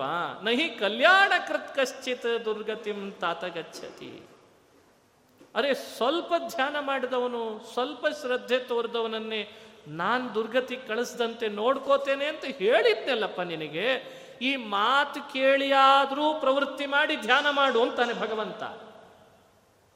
ಇದನ್ನು ಕೇಳಿ ಆದರೂ ಪ್ರವೃತ್ತಿ ಮಾಡೋ? ಇದನ್ನು ಕೇಳಿದ್ರೂ ಪ್ರವೃತ್ತಿ ಮಾಡದೆ ಇದ್ರೆ ಏನು ಹೇಳೋಣ ಪನಿಷ್ಮೆಂಟ್ ಹಾಕಲ್ಲ ಅಂತಾನೆ ನರಕಕ್ಕೆ ಕಳಿಸಲ್ಲ ಅಂತಾನೆ ದುರ್ಗತಿಗೆ ಕಳಿಸಲ್ಲ ಅಂತಾನೆ. ಇಷ್ಟು ಹೇಳಿದರೂ ಕೂಡ ನಾವು ಮಾತ್ರ ಯಾಕೋ ಸರಿ ಇಲ್ಲ ಬಿಡ್ರಿ ಹಿಂಗಂತಾನೆ ಮತ್ತೆ ಈಗ ಹೀಗೆ ಹೇಳ್ರಿ. ಯಾರು ತಪ್ಪನ್ನೋಣ ಯಾರ ಬಗ್ಗೆ ಯೋಚನೆ ಮಾಡೋಣ, ಯಾರ್ದು ಸರಿ ಅನ್ನೋಣ. ಮತ್ತೆ ಮುಂದಿನ ಮಾತು ಹೇಳ್ತಾನೆ, ಅದು ಇನ್ನಿಷ್ಟು ರೋಮಾಂಚನ ಆಗ್ತದೆ. ಅಲ್ಲ ಸ್ವಾಮಿ, ದುರ್ಗತಿಗೆ ಹೋಗಲ್ಲ ಅಂತೀಯ? ನರಕಕ್ಕೆ ಕಳಿಸಲ್ಲ ಅಂತೀಯ? ಪನಿಷ್ಮೆಂಟು ಅಂತ ಹೇಳಿ ಯಾವುದೋ ಹುಳ ಹುಪ್ಪಡಿಗಳಾಗಿ ಹುಟ್ಟಿಸಲ್ಲ ಅಂತೀಯ? ನಿನ್ನನ್ನು ಸ್ವಲ್ಪ ಧ್ಯಾನ ಮಾಡಿದ ಶ್ರದ್ಧೆಯಿಂದ ಕೂಡಿದ ವ್ಯಕ್ತಿ ಏನು ಹಾಕ್ತಾನೆ ಹಾಗಾದರೆ ಎಲ್ಲಿಗೆ ಹೋಗ್ತಾನೆ ಅಂತಂದ ಮತ್ತೆ. ಅದಕ್ಕೂ ಉತ್ತರ ಕೊಟ್ಟ ಕೃಷ್ಣ, ಆ ಸ್ವಲ್ಪ ಧ್ಯಾನಕ್ಕೇನೆ ನಾನು ಸುಮಾರು ವರ್ಷಗಳ ಫಲವಾಗಿ ಸ್ವರ್ಗಕ್ಕೆ ಕಳಿಸ್ತೇನೆ ಅಂತಂದ ಇದೊಂದು ಫಾರಿನ್ ಟ್ರಿಪ್ ಇದ್ದಂತೆ ಇವತ್ತಿನ ಭಾಷೆಯಲ್ಲಿ. ಒಂದು ವರ್ಷಕ್ಕೊಂದ್ಸಲಿ ಐ ಟಿ ಕಂಪ್ನಿಗಳಲ್ಲಿ ಹತ್ತು ದಿನದ ರಜೆ ಘೋಷಣೆ ಮಾಡಿ ಒಂದು ಕಡೆ ಟ್ರಿಪ್ಪಿಗೆ ಕಳಿಸ್ತಾರಂತೆ. ಸುಮಾರು ಸಾವಿರ ರೂಪಾಯಿ ಕೊಟ್ಟು, ಸುಮಾರು ಸಾವಿರ ಕೊಟ್ಟಿರ್ತಾರೆ. ಯಾಕೆ? ಇಷ್ಟು ದಿನ ಕೆಲಸ ಮಾಡಿದರಲ್ಲ? ತುಂಬ ಕೆಲಸ ಮಾಡಿದ್ರಿ.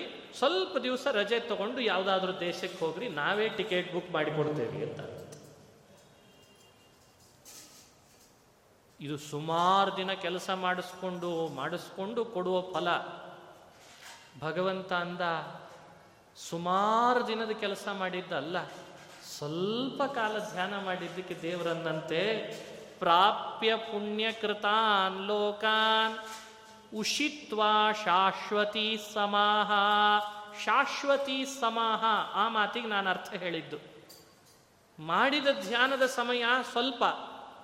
ದೇವರು ಕೊಡುವ ಸ್ವರ್ಗಲೋಕದ ಫಲ ಇದೆಯಲ್ಲ ಶಾಶ್ವತಿ ಸಮಾಹ ಸಮಾಹ ಅಂದರೆ ವರ್ಷಗಳು ಅಂತ ಅರ್ಥ. ವರ್ಷಗಳಿಗೆ ಸಮ ಅಂತ ಹೆಸರಿದೆ. ಶಾಶ್ವತಿ ಸಮಾಹ ಅಂದರೆ ಅನೇಕ ವರ್ಷ. ಎಷ್ಟು ಅಂತ ನಿಗದಿನೇ ಪಡಿಸ್ಲಿಲ್ಲ. ಅನೇಕ ವರ್ಷಗಳ ಕಾಲ ಸ್ವರ್ಗದ ಸುಖ ಅನುಭವಿಸ್ತಾನಂತವ. ಅನೇಕ ವರ್ಷಗಳ ಕಾಲ ಪುಣ್ಯಕೃತ ಲೋಕ ಅಂದರೆ ಸ್ವರ್ಗಾದಿಗಳು. ಬರೀ ಸ್ವರ್ಗ ಅಲ್ಲ, ಅಲ್ಲಲ್ಲೇ ಬೇರೆ ಬೇರೆ ಲೋಕಗಳಿದ್ದಾವೆ. ಅಲ್ಲಿಗೆಲ್ಲ ಟ್ರಿಪ್ ಹೊಡಿಸ್ತಾನಂತೆ. ಹೋಗ್ಬಾ ಅಡ್ಡಿ ಇಲ್ಲ, ಹೋಗ್ಬಾ ಅಂತಾನಂತೆ ಯಾಕೆ? ಕಿಂಚಿತ್ ಕಾಲ ಆದರೂ ನನ್ನನ್ನು ಧ್ಯಾನ ಮಾಡಿದ್ದೆಲ್ಲ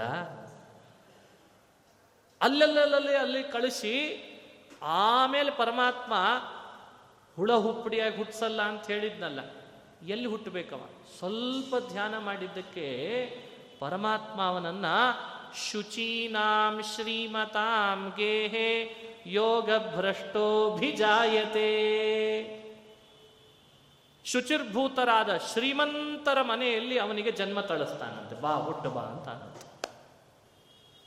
ಶುಚಿವಂತ ಶ್ರೀಮಂತರ ಮನೆ, ಭಾರಿ ಧನಿಕರ ಮನೆಯಲ್ಲಿ ಅವತನನ್ನು ಹುಟ್ಟಿಸಿರ್ತಾನೆ. ಹುಟ್ಟಿಸಿ ಮತ್ತೆ ಯಾವ ದಾರಿಗೆ ಅವನು ಬರಬೇಕೋ ಆ ವ್ಯವಸ್ಥೆನೂ ಮಾಡಿಸ್ತಿರ್ತಾನಂತ ಅಲ್ಲಿಯೂ ಕೂಡ. ಎಂಥ ಮಾತು ಹೇಳಿದ ನೋಡಿ. ನಾವು ಅದನ್ನು ಅನುಸಂಧಾನ ಮಾಡಬೇಕು. ಇವತ್ತು ಭೂಮಿಗೆ ಹುಟ್ಟಿದ್ದೇವೆ ಅಂದರೆ ಇದ್ರ ಹಿಂದೆ ಯಾವ್ಯಾವ ಲೋಕಗಳಿಗೆ ಹೋಗಿ ಬಂದಿದ್ದೇವೆ ಅನ್ನೋ ಯೋಚನೆ ಆದರೂ ಮಾಡಬೇಕು. ಇವತ್ತು ಬಹಳ ಒಳ್ಳೆ ಕುಲದಲ್ಲಿ ಬಂದಿದ್ದೇವೆ ಅಂದರೆ ಈ ಕುಲದಲ್ಲಿ ಬರಲಿಕ್ಕೆ ಹಿಂದೆ ಏನು ನಾವು ನಡೆಸಿದ್ದೇವೆ ಅನ್ನೋದು ಯೋಚಿಸಬೇಕು. ಇವತ್ತು ಈ ರೀತಿ ನಮ್ಮ ಪೊಸಿಷನ್ನನ್ನು ದೇವರು ಇಟ್ಟಿದ್ದಾನೆ ಅಂದರೆ ಯಾವ ದಾರಿಯಲ್ಲಿ ಇದ್ವಿ ನಾವು ಅಂತ ನಮ್ಮನ್ನು ಈ ಪೊಸಿಷನಲ್ಲಿ ದೇವರು ಇಟ್ಟಿದ್ದಾನೆ ಅಂತ ಯೋಚಿಸ್ಬೇಕು. ಇದೆಲ್ಲವೂ ಈ ಶ್ಲೋಕಗಳ ಮರ್ಮಾರ್ಥ ಒಳ ಅರ್ಥದಿಂದ ಚಿಂತನೆ ಮಾಡ್ಬೋದಾದದ್ದು. ಮಾಡ್ತಾನೆ ಮಾಡ್ತಾನೆ ಅನ್ನೋದು ಮುಖ್ಯ ಅಲ್ಲ. ಈಗಾಗಲೇ ನಾವು ಭಗವದ್ಗೀತೆ ಶ್ರವಣ ಮಾಡುವಾಗಲೇ ನಮ್ಮನ್ನು ಏನು ಮಾಡಿದಾನೆ, ಯಾಕೆ ಈ ರೀತಿನೇ ಮಾಡಿದಾನೆ ಅನ್ನೋ ಯೋಚನೆನೂ ನಮಗೆ ಬರಬೇಕು ಹಾಗೆ ಹೇಳ್ತಾನೆ ಕೃಷ್ಣ ಪರಮಾತ್ಮ. ಅದನ್ನು ನಾವಿಲ್ಲಿ ಗಮನಿಸ್ಲಿಕ್ಕೆ ಬರ್ತದೆ. ನೋಡಿ, ಎಷ್ಟು ಚೆನ್ನಾಗಿ ಹೇಳ್ದ. ಪ್ರಾಪ್ಯ ಪುಣ್ಯಕೃತಾನ್ ಲೋಕಾನ್. ಉಷಿತ್ವಾ ಶಾಶ್ವತಿ ಸಮಾಹ ಶುಚೀನಾಂ ಶ್ರೀಮತಾಂ ಗೇಹೆ ಯೋಗ ಭ್ರಷ್ಟೋಭಿಜಾಯತೆ ಇದು ಏನು ಹೇಳ್ತೀರಿ ಇಂಥ ಮಾತಿಗೆ? ಶ್ರೀಮಂತ ಕುಟುಂಬದಲ್ಲಿ ಜನ್ಮ ತಳಿತಾನೆ, ಶ್ರೀಮಂತ ಕುಟುಂಬದಲ್ಲಿ ಜನ್ಮ ತಳಿತಾನಪ್ಪ, ಕಿಂಚಿತ್ ಕಾಲ ಧ್ಯಾನ ಮಾಡಿದ್ದಕ್ಕೆ ಶ್ರದ್ಧೆಯಿಂದ ಅಂದ ಭಗವಂತ. ಅಯತಿಹಿ. ಅವನೇನು ಭಾರಿ ಪ್ರಯತ್ನ ಪಟ್ಟಿರಲಿಲ್ಲ. ಸ್ವಲ್ಪ ಕಾಲ ಮನಸ್ಸನ್ನು ನಿಯಂತ್ರಿಸ್ಕೊಂಡು ಧ್ಯಾನ ಮಾಡ್ತೀನಿ ಅಂತ ಕೂತಿದ್ದ. ಅಷ್ಟೇ ಧ್ಯಾನಕ್ಕೆ ಇಂಥ ದೊಡ್ಡವ ಇಂಕ್ರಿಮೆಂಟು ಇಂಥ ದೊಡ್ಡ ಫಲವನ್ನು ಪರಮಾತ್ಮ ಕೊಡ್ತಾನೆ. ಇದರಿಂದಲಾದರೂ ಯೋಚಿಸ್ರಿ, ಇನ್ನು ಪ್ರಯತ್ನ ಪಟ್ಟೇ ಧ್ಯಾನ ಮಾಡಿಬಿಟ್ರಂತೂ ಅವನಿಗೇನಾಗ್ಲಿಕ್ಕಿಲ್ಲ, ಯೋಚಿಸ್ರಿ. ಇನ್ನು ಕಾಲ ಮಿತಿ ಇಟ್ಕೊಳ್ದೇನೆ ಭಗವಂತನ ಧ್ಯಾನ ಮಾಡಿದರೆ ಏನಾಗ್ಲಿಕ್ಕಿಲ್ಲ. ಹೀಗೆ ಕೈಮುತ್ಯದಿಂದ ಪರಮಾತ್ಮ ಅದನ್ನು ವ್ಯಾಖ್ಯಾನ ಮಾಡ್ತಾನೆ. ಅದನ್ನು ನಾವು ಮನಸ್ಸಿನಲ್ಲಿ ತಂದುಕೊಂಡು ನಾವೀಗೇನಿದ್ದೇವೆ ಏನು ಆಗಬೇಕಿದೆ ಏನಾಗಿದ್ವಿ ಅಂತ ಹೀಗಾಗಿದ್ದೇವೆ, ಇದೆಲ್ಲ ಯೋಚಿಸ್ಬೇಕು ಅಂತಾನೆ. ಇನ್ನೊಂದು ಮಾತು ಹೇಳ್ತಾನೆ ನಲವತ್ತೆರಡನೇ ಶ್ಲೋಕದಲ್ಲಿ. ಶ್ರೀವಂತ ಕುಟುಂಬದಲ್ಲಿ ಹುಟ್ಟುತ್ತಾನೆ ಅಂತ ಅನ್ನೋದು ಒಂದಾದರೆ ಅವನ ಧ್ಯಾನ ಕಿಂಚಿತ್ ಕಾಲ ನಡೆದಿದ್ರೂ ಬಹಳ ದೊಡ್ಡ ಯೋಗಿಯ ಕುಟುಂಬದಲ್ಲಿ ಜನ್ಮ ತಳಿತಾನಂತ ಆತ ಅಥವಾ ಯೋಗಿನಾಮೇವ ಕುಲೇ ಭವತಿ ಧೀಮತಾಂ. ಏತದ್ಧಿ ದುರ್ಲಭತರಂ ಲೋಕೆ ಜನ್ಮ ಯದೀದೃಶಂ ಅರ್ಜುನ, ಧೀಮತಾಂ ಯೋಗಿನಾಮೇವ ಕುಲೇ ಭವತಿ ಆತನ ಜನ್ಮ ಬಹಳ ಬುದ್ಧಿವಂತ ಯೋಗಿಗಳ ಕುಟುಂಬದಲ್ಲಿ ಆಗ್ತದೆ. ಯೋಗಿಗಳ ಕುಟುಂಬದಲ್ಲಿ ಆಗ್ತದೆ ಅಂತಂದ ಕೃಷ್ಣ. ಅಥವಾ ಅನ್ನೋದರಿಂದ ಮತ್ತೊಂದು ಹೇಳಿದ ಮಾತಿದು. ಇದು ಒಂದು ಫಲವೇ. ಇಂಥ ಜನ್ಮ ಯೋಗಿಗಳ ಕುಟುಂಬದಲ್ಲಿ, ಬುದ್ಧಿವಂತ ಯೋಗಿಗಳ ಕುಟುಂಬದಲ್ಲಿ ಜನ್ಮ ಸುಲಭನ? ಸುಲಭ ಅಲ್ಲ, ಅದು ದುರ್ಲಭ. ಅದನ್ನು ನಾನು ಅವನಿಗೆ ಕೊಡ್ತೇನೆ ಅಂತಂದ. ಸಾಕ, ಇನ್ನೇನು ಬೇಕು ಹೇಳಿ. ಕೆಲವರಿಗೆ ಶ್ರೀವಂತ ಕುಟುಂಬದಲ್ಲಿ, ಶುಚಿರ್ಭೂತ ಶ್ರೀವಂತ ಕುಟುಂಬದಲ್ಲಿ ಜನ್ಮ, ಕೆಲವರಿಗೆ ಅಥವಾ ಧೀಮಂತ ಯೋಗಿಗಳು ಶ್ರೀವಂತ ಯೋಗಿಗಳು ಧೀಮಂತ ಯೋಗಿಗಳು ಅಂತಾನೆ ಭಗವಂತ. ಹರಿ ಶ್ರೀಮಂತರಾಗಿರ್ತಾರೆ, ಹುಟ್ಟುಡ್ತಾನೆ ಹುಟ್ಟುಡ್ತಾನೆ. ಅದು ಸುಲಭದಿಂದ ಬರೋದಲ್ಲ.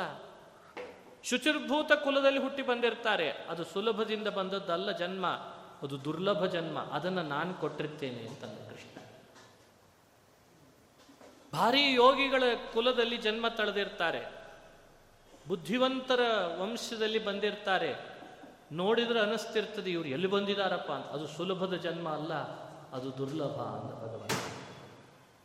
ಹಾಗಾಗಿ ಎರಡೂ ಅಂಶವನ್ನ ನಲವತ್ತೊಂದರಲ್ಲಿ ಹೇಳಿದ ಕೃಷ್ಣನ್ ಮಾತು, ಶುಚೀನಾಂ ಶ್ರೀಮತಾಂ ಗೇಹೆ ಯೋಗಭ್ರಷ್ಟೋಭಿಜಾಯತೆ ಅನ್ನೋ ಒಂದು ಮಾತು, ಅಥವಾ ಯೋಗಿನಾಮೇವ ಕುಲೇ ಭವತಿ ಧೀಮತಾಂ ಅನ್ನುವಂಥ ಮಾತು, ಎರಡನ್ನೂ ಮನುಷ್ಯ ತನ್ನ ತನ್ನ ಕುಲ ತಾನು ಹುಟ್ಟಿದ ಹುಟ್ಟು, ತನಗೆ ಬಂದ ಜನ್ಮ ಇದನ್ನು ಸ್ವಲ್ಪ ಯೋಚಿಸಿಬಿಟ್ರೆ ಅವನು ಧ್ಯಾನ ಯೋಗದಲ್ಲಿ ಬರಲಿಕ್ಕೆ ಇದು ಸಹಾಯ ಆಗ್ತದೆ ಅಂತ ಅರ್ಥ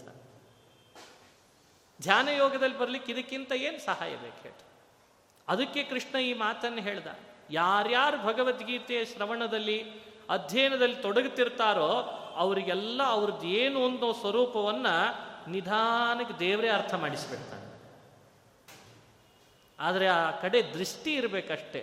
ಆ ದೃಷ್ಟಿ ಇಟ್ಕೊಂಡು ಓದೋವನಿಗೆ ಅರ್ಥ ಆಗ್ಲಿಕ್ಕೆ ಸುರ ಓ, ನಾನು ಇದು ಇದಿರಬಹುದು ಇದು ಇರಬಹುದು ಹಿಂಗಾಗ್ತಿದ್ದೇನೆ ಅದು ಗೊತ್ತಾಗ್ಬಿಡ್ತದೆ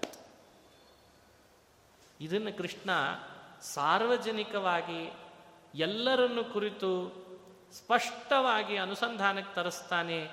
ಹೀಗಿರೋದ್ರಿಂದಲಾದರೂ ದುರ್ಲಭ ಜನ್ಮ, ಅದಕ್ಕಾಗಾದರೂ ಈ ಜನ್ಮ ಬಂದಾಗಲಾದರೂ ಕಿಂಚಿತ್ ಕಾಲ ಧ್ಯಾನ ಮಾಡಿದ್ರೇ ಇಂಥ ಫಲ ಕೊಡ್ತೇನಲ್ಲಪ್ಪ, ಇನ್ನೇನು ಹೇಳಿ ಹೇಳು ಅಂತ ಇದು ಧ್ಯಾನ ಯೋಗದಲ್ಲಿ ನಾವು ನೋಡಬೇಕಾದ ಮತ್ತೊಂದು ಅಂಶ. ಎರಡೂ ಜನ್ಮದಲ್ಲಿಯೂ ಕೂಡ ಅವನಿಗೆ ಬುದ್ಧಿವಂತಿಕೆ ಇದ್ದೇ ಇರ್ತದೆ. ಆ ಬುದ್ಧಿವಂತಿಕೆಯ ಪ್ರಭಾವದಿಂದ ಪರಮಾತ್ಮ ಏನು ಮಾಡಿಸ್ತಾನೆ ಅಂದರೆ, ಮತ್ತೆ ಅವನನ್ನು ಧ್ಯಾನ ಯೋಗದಲ್ಲಿ ಬರ್ಲಿಕ್ಕೆ ಬೇಕಾಗುವ ಪರಿಸರವನ್ನು ಕ್ರಿಯೇಟ್ ಮಾಡಿರ್ತಾನೆ ಇದು ಮೂರನೇ ಫಲ. ಕಿಂಚಿತ್ ಕಾಲದ ಧ್ಯಾನದಿಂದ ಏನೆಲ್ಲ ಫಲಗಳು ಅಂತ ಹೇಳ್ತಾ ಬರುವಾಗ ಕೃಷ್ಣ ಇದು ಕೊನೆಗೆ ಇದನ್ನೊಂದು ಹೇಳ್ತಾನೆ. ನಾನು ಅವನಿಗೆ ಸುಮ್ಮನೆ ಬಿಡಲ್ಲ, ಮತ್ತೆ ನನ್ನ ಕಡೆ ಹೇಗೆ ಬರಬೇಕು ಹಾಗೆ ಮಾಡಿಸ್ತೇನೆ ಅಂತಂತ. ಒಂದ್ಸಲಿ ರಿಸೈನ್ ಮಾಡಿದ್ರೆ ಮುಗೀತು. ಮತ್ ಹಣಿಕೆ ಹಾಕಬೇಡ ಈ ಕಡೆಗೆ ಅಂದಿರ್ತಾರವ್ರು ಅಲ್ಲ, ಈ ಭಾಷೆ ಇಲ್ಲದೆ ಇರ್ಬೋದು, ಬೇರೆ ಭಾಷೆಯಲ್ಲಿ ಮೆಲ್ಲಗೆ ಹೇಳಿರ್ತಾರೆ. ನಾವು ಮತ್ತೆ ನಿಮ್ಮನ್ನು ನೋಡ್ಲಿಕ್ಕೆ ಇಷ್ಟಪಡಲ್ಲ ಅಂತ ನಗನಗತಾ ಹೇಳಿರ್ತಾರೆ.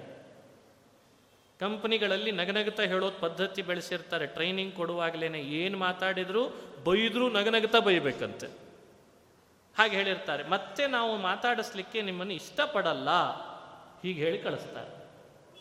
ದೇವರ ಅಂದ, ಜನ್ಮ ತಳೆದ, ಬೇರೆ ಜನ್ಮಕ್ಕೆ ಬಂದ, ಆ ಜನ್ಮದೊಳಗೂ ಶ್ರೀವಂತನನ್ನಾಗಿ ಹುಟ್ಟಿಸಿದ ಅಥವಾ ಯೋಗಿಯ ಮನೆಯಲ್ಲಿ ಹುಟ್ಟಿಸಿರ್ತಾನೆ ಆಗಲೂ ಹಿಂದಿನ ಜನ್ಮದಲ್ಲಿ ಮಾಡಿದ ಧ್ಯಾನ ಯೋಗದ ಪ್ರಭಾವ ಇರ್ತದಲ್ಲ ಅಂತ ಕೃಷ್ಣ ಮತ್ತೆ ಪರಿಸರ ಹುಟ್ಟಿಸಿ ಈಗಲಾದರೂ ನನ್ನ ಹತ್ರ ಬರ್ತಾನೆ ಅಂತ ಮತ್ತೆ ಮಾಡ್ತಾನಂತೆ ಕ್ರಿಯೇಟ್ ಮಾಡ್ತಾನಂತ. ಅದು ನೋಡಿ ಹೇಳ್ತಾನೆ ಕೃಷ್ಣ, ಇದು ನಲವತ್ಮೂರನೇ ಶ್ಲೋಕ.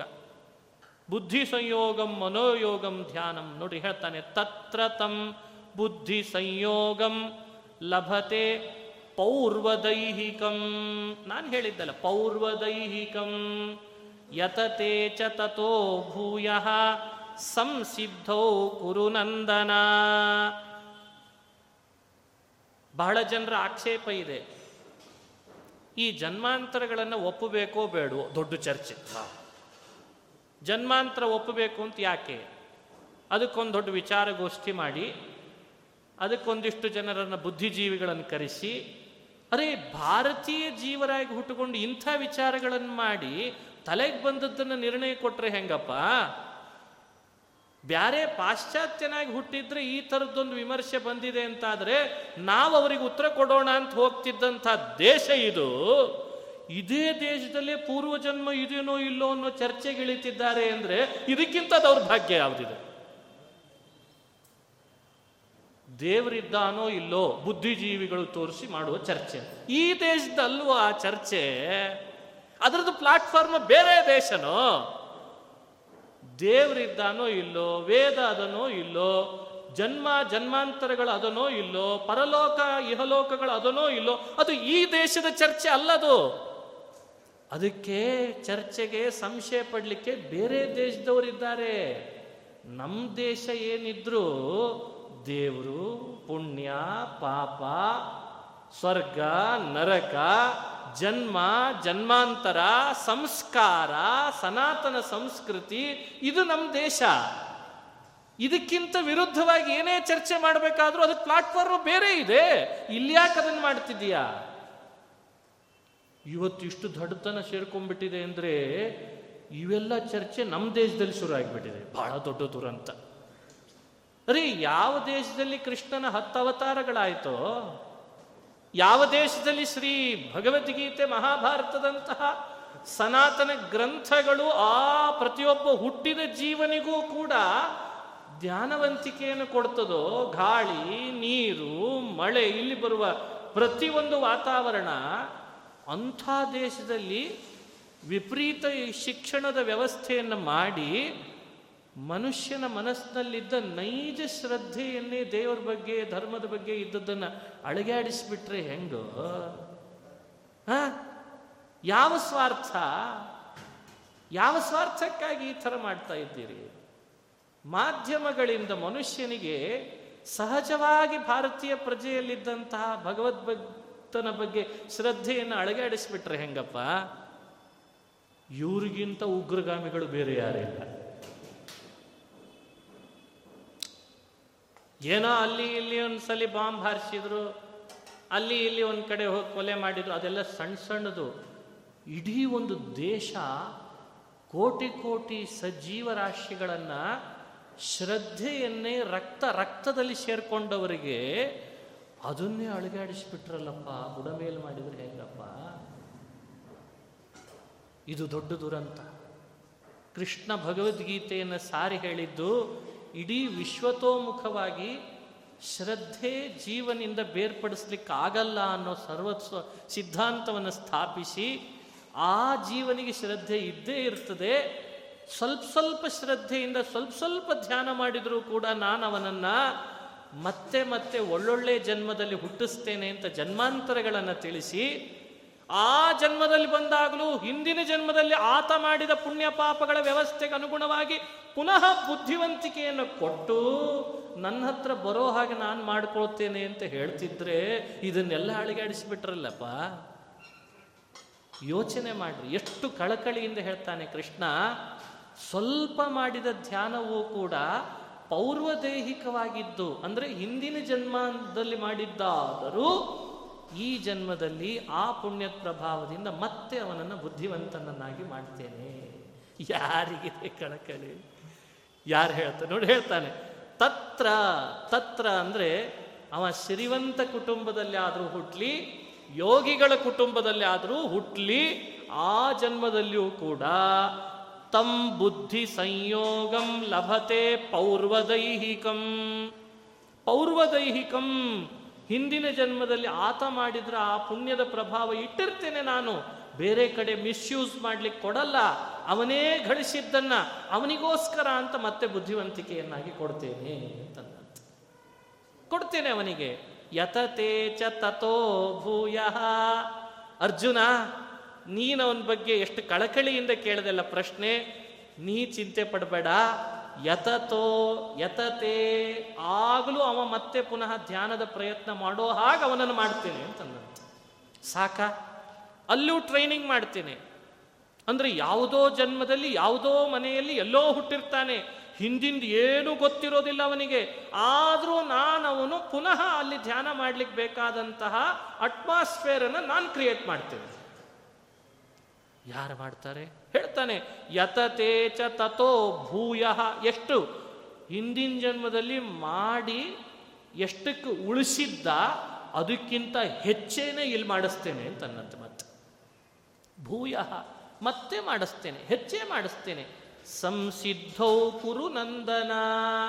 ನನಗೇನಪ್ಪ? ನನಗೇನು? ನೀವೆಲ್ಲ ನನ್ನ ಮಕ್ಕಳು. ನೀವು ಬೀಜಗಳಾಗಿ ನನ್ನ ಹೊಟ್ಟೆ ಒಳಗಿದ್ದೀರಿ. ನೀವು ಎನ್ ಇಂದಲ್ಲ ನಾಳೆ ಮರವಾಗಿ ಕಾಯಿ ಹೂವು ಬಿಟ್ಟು ಹಣ್ಣು ಆಗಬೇಕು ಅನ್ನೋದೇ ನನ್ನ ಉದ್ದೇಶ ಅಷ್ಟೆ. ನೀವು ಹಣ್ಣಾಗ್ದಿದ್ರೆ ನಾ ಬಿಡಲ್ಲ ಅಂತಾನೆ ಭಗವಂತ. ಹಣ್ಣಾದರೆ ಬೀಜ ಹಣ್ಣಾದಾಗ ಬೀಜ ಬಿತ್ತಿದವನಿಗೆ ಎಷ್ಟು ಖುಷಿ ಆಗ್ತದೆ. ನಾನೇ ಬಿತ್ತಿದ್ರಿ ಒಂದು ಹತ್ತಿಪ್ಪತ್ತು ವರ್ಷದಿಂದ ಬಿತ್ತಿದ್ದೆ. ನಾನೇ ಬಿತ್ತಿದ್ದೆ ಇವನ್ನೆಲ್ಲ ಗಿಡ. ಮೊಳಕೆ ಒಡಿತು. ನನ್ನ ಮುಂದೆ ಗಿಡ ಆಯಿತು. ನನ್ನ ಮುಂದೆನೇ ಮರ ಆಯಿತು ನನ್ನ ಮುಂದೆ ಇದು ಟಿಸಲು ಹೊಡಿತು ಚಿಗುರು ಬಿಡ್ತು, ಹೂ ಬಿಡ್ತು, ಕಾಯಿ ಬಿಡ್ತು, ಹಣ್ಣು ಬಿಡ್ತು. ಅಂತೂ ನಾನು ಹಾಕಿದ ಬೀಜ ನನಗೆ ಭಾರಿ ಖುಷಿ ಕೊಡ್ತು. ಒಂದು ಗಿಡ ನೆಟ್ಟು ನೋಡ್ರಿ ನಮ್ಮ ಕಣ್ಣು ಮುಂದೆ ಇಷ್ಟೆಲ್ಲ ಆದಾಗ ನಮ್ಗೆ ಎಷ್ಟು ಖುಷಿ ಆಗ್ತದೆ. ಅಷ್ಟೇ ಸಾಕು, ಬೇರೆ ಏನಿಲ್ಲ. ಸಾಕ್, ಅದೇ ಪರಮಾತ್ಮ. ಸಂಸಿದ್ಧೌ ಕುರುನಂದನ. ಸಂಸಿದ್ಧೌ. ನನಗೆ ಬೇರೆ ಏನಲ್ಲ. ನನ್ನ ಸೃಷ್ಟಿ, ಅದು ಆ ಜೀವರಾಶಿಗಳು ಬೀಜದಂತಿದ್ದವರನ್ನು ಭೂಮಿಯಲ್ಲಿ ಬಿತ್ತಿದ್ದೇನೆ, ಅದೇ ಸೃಷ್ಟಿ. ಅವರು ಬೇರೆ ಬೇರೆ ಜನ್ಮಗಳನ್ನು ತಳಿತಾ ತಳಿತಾ ಬರ್ತಾರಲ್ಲ, ಅದು ಮೊಳಕೆ ಒಡೆಯೋದು, ಗಿಡವಾಗೋದು, ಮರವಾಗೋದು, ರೆಂಬೆ ಕೊಂಬೆಗಳಾಗೋದು. ಆ ಜನ್ಮ ಜನ್ಮಾಂತರಗಳನ್ನು ತಳಿತಾ ಬರ್ತಿರ್ತಾರೆ. ಯಾವುದೋ ಒಂದು ಜನ್ಮದಲ್ಲಿ ಅವರು ಒಂದಿಷ್ಟು ಧ್ಯಾನ ಮಾಡ್ತಾರಲ್ಲ, ಅದು ಅವರು ಬಿಡುವ ಹೂವಿದ್ದ ಹಾಗೆ. ಅದೇ ಮತ್ತಷ್ಟು ಮತ್ತಷ್ಟು ಜನ್ಮಗಳನ್ನು ತಳಿತಾರಲ್ಲ, ಅದು ಕಾಯಿ ಇದ್ದ ಹಾಗೆ. ಯಾವ ಜನ್ಮದೊಳಗೆ ಪೂರ್ಣ ಪ್ರಮಾಣದ ನನ್ನ ಸಾಕ್ಷಾತ್ಕಾರ ಮಾಡ್ಕೋತಾರಲ್ಲ, ಅದು ಹಣ್ಣಿದ್ದ ಹಾಗೆ. ಅಲ್ಲಿಗೆ ಮುಗಿಸ್ತೇನೆ ಅಂತಂದಂತೆ. ಇದನ್ನು ನಾನು ನಿರೀಕ್ಷೆ ಮಾಡ್ತೇನೆ. ಹೀಗಾಗಿ ನೀನು ಒಂದು ಬೀಜ, ಅವನು ಒಂದು ಬೀಜ ಅವನು ಒಂದು ಬೀಜ, ಅವನು ಒಂದು ಬೀಜ, ಎಲ್ಲರೂ ಬೀಜದಂತಿದ್ದಾರೆ. ಆ ಬೀಜಗಳನ್ನು ಭೂಮಿಗೆ ನಾ ಬಿತ್ತಿಬಿಟ್ಟಿದ್ದೇನೆ ಅದು ಮರವಾಗಬೇಕು, ಅದು ಹೂ ಬಿಡಬೇಕು, ಅದು ಕಾಯಾಗಬೇಕು ಅದು ಹಣ್ಣಾಗಬೇಕು ಇವತ್ತಾಗಲಿ ಅಂದ್ರೆ ಆಗಲ್ಲ, ಅದು ಆಗಲಿಕ್ಕೆ ಅಂತ ಸಮಯ ಇದೆ. ನಾನೇ ಅಲ್ಲಿ ತನಕ ತಡಿತೇನೆ ಅನ್ನಂತೆ ಭಗವಂತ. ನಾನೇ ಕಾಯ್ತೇನಪ್ಪ, ಬರಲಿ ಅವ, ಬರಲಿ. ಈ ಜನ್ಮದಲ್ಲಿ ಆಗಲಿಲ್ಲಲ್ಲ, ಮುಂದಿನ ಜನ್ಮಕ್ಕೆ ಬರಲಿ. ಮುಂದಿನ ಜನ್ಮದಲ್ಲಿ ಆಗಲಿಲ್ಲಲ್ಲ ಅದ್ರ ಮುಂದಿನ ಜನ್ಮಕ್ಕೆ ಬರಲಿ. ಒಟ್ಟು ಬರ್ತಾನೆ, ಹಣ್ಣು ಬಿಡ್ತದದು. ಕೆಲವು ಲಘು ಹಣ್ಣು ಬಿಡ್ತಾವೆ, ಕೆಲವು ಲೇಟ್ ಆಗ್ತಾವೆ. ಅಂಥೇಳಿ ನಾನೇನು ಅವುಗಳನ್ನು ಈಗಲೇ ಬಿಡಲಿ ಅಂತ ಇಂಜೆಕ್ಷನ್ ಕೊಡಲ್ಲ ಅಂತ. ಯಾಕೆಂದರೆ ನನಗೇನಾಗಬೇಕಾಗಿದೆ ನನಗೇನು ಮಾರಾಟ ಮಾಡಬೇಕಾ? ನಾನು ಯಾವುದಾದ್ರೂ ಎಕ್ಸ್ಪೋರ್ಟ್ ಮಾಡಬೇಕಾ ಈ ಹಣ್ಣನ್ನು? ಯಾರನ್ನು ಇಂಜೆಕ್ಟ್ ಮಾಡಲ್ಲ. ಅದರದೇ ಬೀಜಕ್ಕೆ ಬೀಜ ಬಿತ್ತುವ ದಿನಾಂಕ ಜೊತೆಯಲ್ಲಿ ಅದು ಹಣ್ಣಾಗುವ ದಿನಾಂಕವನ್ನು ಬರದೇ ಕಳಿಸಿಬಿಟ್ಟಿರ್ತೇನಂತೆ. ಅದಾಗ್ತಾ ಬರ್ತದೆ. ಯಾವ ತೊಡಕು ಅಡೆತಡೆಗಳಿಲ್ಲದಂತೆ ನಾನು ವ್ಯವಸ್ಥೆ ಮಾಡ್ತೇನೆ. ಇದು ಭಗವಂತ ನಿರೀಕ್ಷೆ ಮಾಡ್ತಾನೆ. ಜೀವಾತ್ಮನೆಂಬ ಬೀಜವನ್ನು ಸಾಕ್ಷಾತ್ಕಾರ, ತನ್ನ ಸಾಕ್ಷಾತ್ಕಾರ ಹಾಗೂ ತನ್ನದೇ ಸ್ವರೂಪ ಸುಖದ ಅನುಭವವನ್ನು ಪಡ್ಕೊಳ್ಳುವ ಹಣ್ಣಿನ ಅವಸ್ಥೆ ತನಕ ಒಯ್ಯಬೇಕು ಅಂತ ಬಹಳ ಮನಸ್ಸಿನಲ್ಲಿ ನಿರೀಕ್ಷೆ ಇಟ್ಟುಕೊಂಡು ಈ ಮಾತಿನಿಂದೆಲ್ಲ ಕೃಷ್ಣ ಪ್ರತಿಯೊಬ್ಬ ಸಾಧಕನನ್ನು ಎಂಕರೇಜ್ ಮಾಡ್ತಾನೆ. ನಾನು ಅಲ್ಲಿ ಹುಟ್ಟಿದೆ ಅಂತ ಕಿರಿಕಿರಿ ಮಾಡ್ಕೋಬೇಡ. ನಾನು ಇಲ್ಲಿ ಹುಟ್ಟಿಬಿಟ್ನಲ್ಲ ಅಂತ ತಲೆ ಕೆಡಿಸ್ಕೊಳ್ಬೇಡ. ಬಹಳ ಜನರಿಗೆ ಹಂಗಿರ್ತದೆ. ನಾವು ಅಲ್ಲಿ ಹುಟ್ಟಿದ್ರೆ ಸಿಕ್ಕಾಪಟ್ಟೆ ಸಾಧನೆ ಮಾಡಿಬಿಡ್ತಿದ್ವಿ. ಇದೆಲ್ಲ ಹುಚ್ಚುತನ. ಹುಚ್ಚುತನ ಕಣೋ, ಅದಲ್ಲ ಅಂತಾನೆ ಕೃಷ್ಣ. ನೀನು ಎಲ್ಲಿ ಹುಟ್ಟಿದಿ? ನನಗೆ ಹೇಗೆ ಬೇಕೋ ಹಾಗೆ ಹುಟ್ಟಿಸಿರ್ತೀನಿ ನಿನ್ನ ಅಂತಾನಂತೆ ಭಗವಂತ. ನೀ ಎಲ್ಲಿ ಹುಟ್ಟಿದ್ರು ಚಂದನೇನೋ. ಅರೆ, ಹುಟ್ಟಿದ ಇಬ್ಬರು ಮಕ್ಕಳಲ್ಲಿ ಒಬ್ಬ ಕಪ್ಪಿರ್ತಾನೆ ಒಬ್ರು ಬೆಳ್ಳಗಿರ್ತಾನೆ ಅಂತ ತಾಯಿ. ಅರೆ ರೇ ಇದು ಕಪ್ಪಿದೆ ಅಂತ ದೂರ ಸರಿಸ್ಲಿಕ್ಕಾಗ್ತದ? ಅದು ತಾಯಿ, ಭಗವಂತ ಅನ್ನೋನು ತಾಯಿ. ಹುಟ್ಟಿಸಿದ ತನ್ನ ಮಕ್ಕಳು ಅನ್ನೋ ಜೀವವನ್ನ ಯಾವ ಕಾರಣಕ್ಕೂ ದೂರ ಸರಿಸ್ಲಿಕ್ಕೆ ಇಷ್ಟಪಡ್ತಿಲ್ಲ ಅವ. ಎಲ್ಲ ರೀತಿಯಿಂದ ಹೇಳ್ತಾನೆ, ಎಲ್ಲೇ ಹುಟ್ಟು, ಎಲ್ಲೇ ಬೆಳಿ, ಎಲ್ಲೇ ಇರು. ಆದರೆ ನನ್ನ ಧ್ಯಾನ ನನಗಾಗಿ ಅಂತ ಮನಸ್ಸಿನ ನಿಯಂತ್ರಣ, ನನಗಾಗಿ ಅಂತ ಇಂದ್ರಿಯಗಳ ನಿಯಂತ್ರಣ. ಸ್ವಲ್ಪ ಸ್ವಲ್ಪ ಕಾಲ ಮೀಸಲಿಡು ನಾನು ಅದನ್ನು ಹೇಗೆ ಪರಿಣಾಮ ಮಾಡಿ ನಿಂಗೆ ಫಲ ಕೊಡ್ತೇನೆ. ಎಷ್ಟು ಕೃಷ್ಣ ಜೀವನ ಜೊತೆಗೆ ಮಾತಾಡಿಸ್ತಾನೆ, ಯಾವ ಬೇರೆ ಕಡೆಯಲ್ಲೂ ಈ ಇಷ್ಟು ಮಾತುಗಳನ್ನು ನೀವು ಕಾಣಲಿಕ್ಕೆ ಸಾಧ್ಯವಿಲ್ಲ ಎಂಥ ಮಾತಾಡಿದನು. ಇನ್ನೂ ಮುಂದುವರಿಸ್ತಾನೆ. ಮತ್ತೆ ಮುಂದೆ ಏನು ಮಾಡಿಸ್ತೇನೆ ಅಂತ ಅದನ್ನು ಹೇಳ್ತಾನೆ. ಇದೆಲ್ಲ ಕೇಳಿಬಿಟ್ರೆ ರೋಮಾಂಚನ ಆಗ್ತದೆ ಮುಂದೇನು ಮಾಡ್ತಾನೆ? ಕುತೂಹಲ ಇದೆ ಪರುಷ್ಯನಿಗೆ ಅದನ್ನೆಲ್ಲ ಮುಂದುವರಿಸಿ ಹೇಳ್ತಾನೆ ನಲವತ್ನಾಲ್ಕನೇ ಶ್ಲೋಕದಲ್ಲಿ, ನಾಳೆ ದಿವಸ ಮತ್ತೆ ಅದನ್ನು ಹೇಳೋ ಪ್ರಯತ್ನ ಮಾಡೋಣ. ಶ್ರೀಕೃಷ್ಣಾರ್ಪಣಮಸ್ತು ಹರಯೇ ನಮಃ.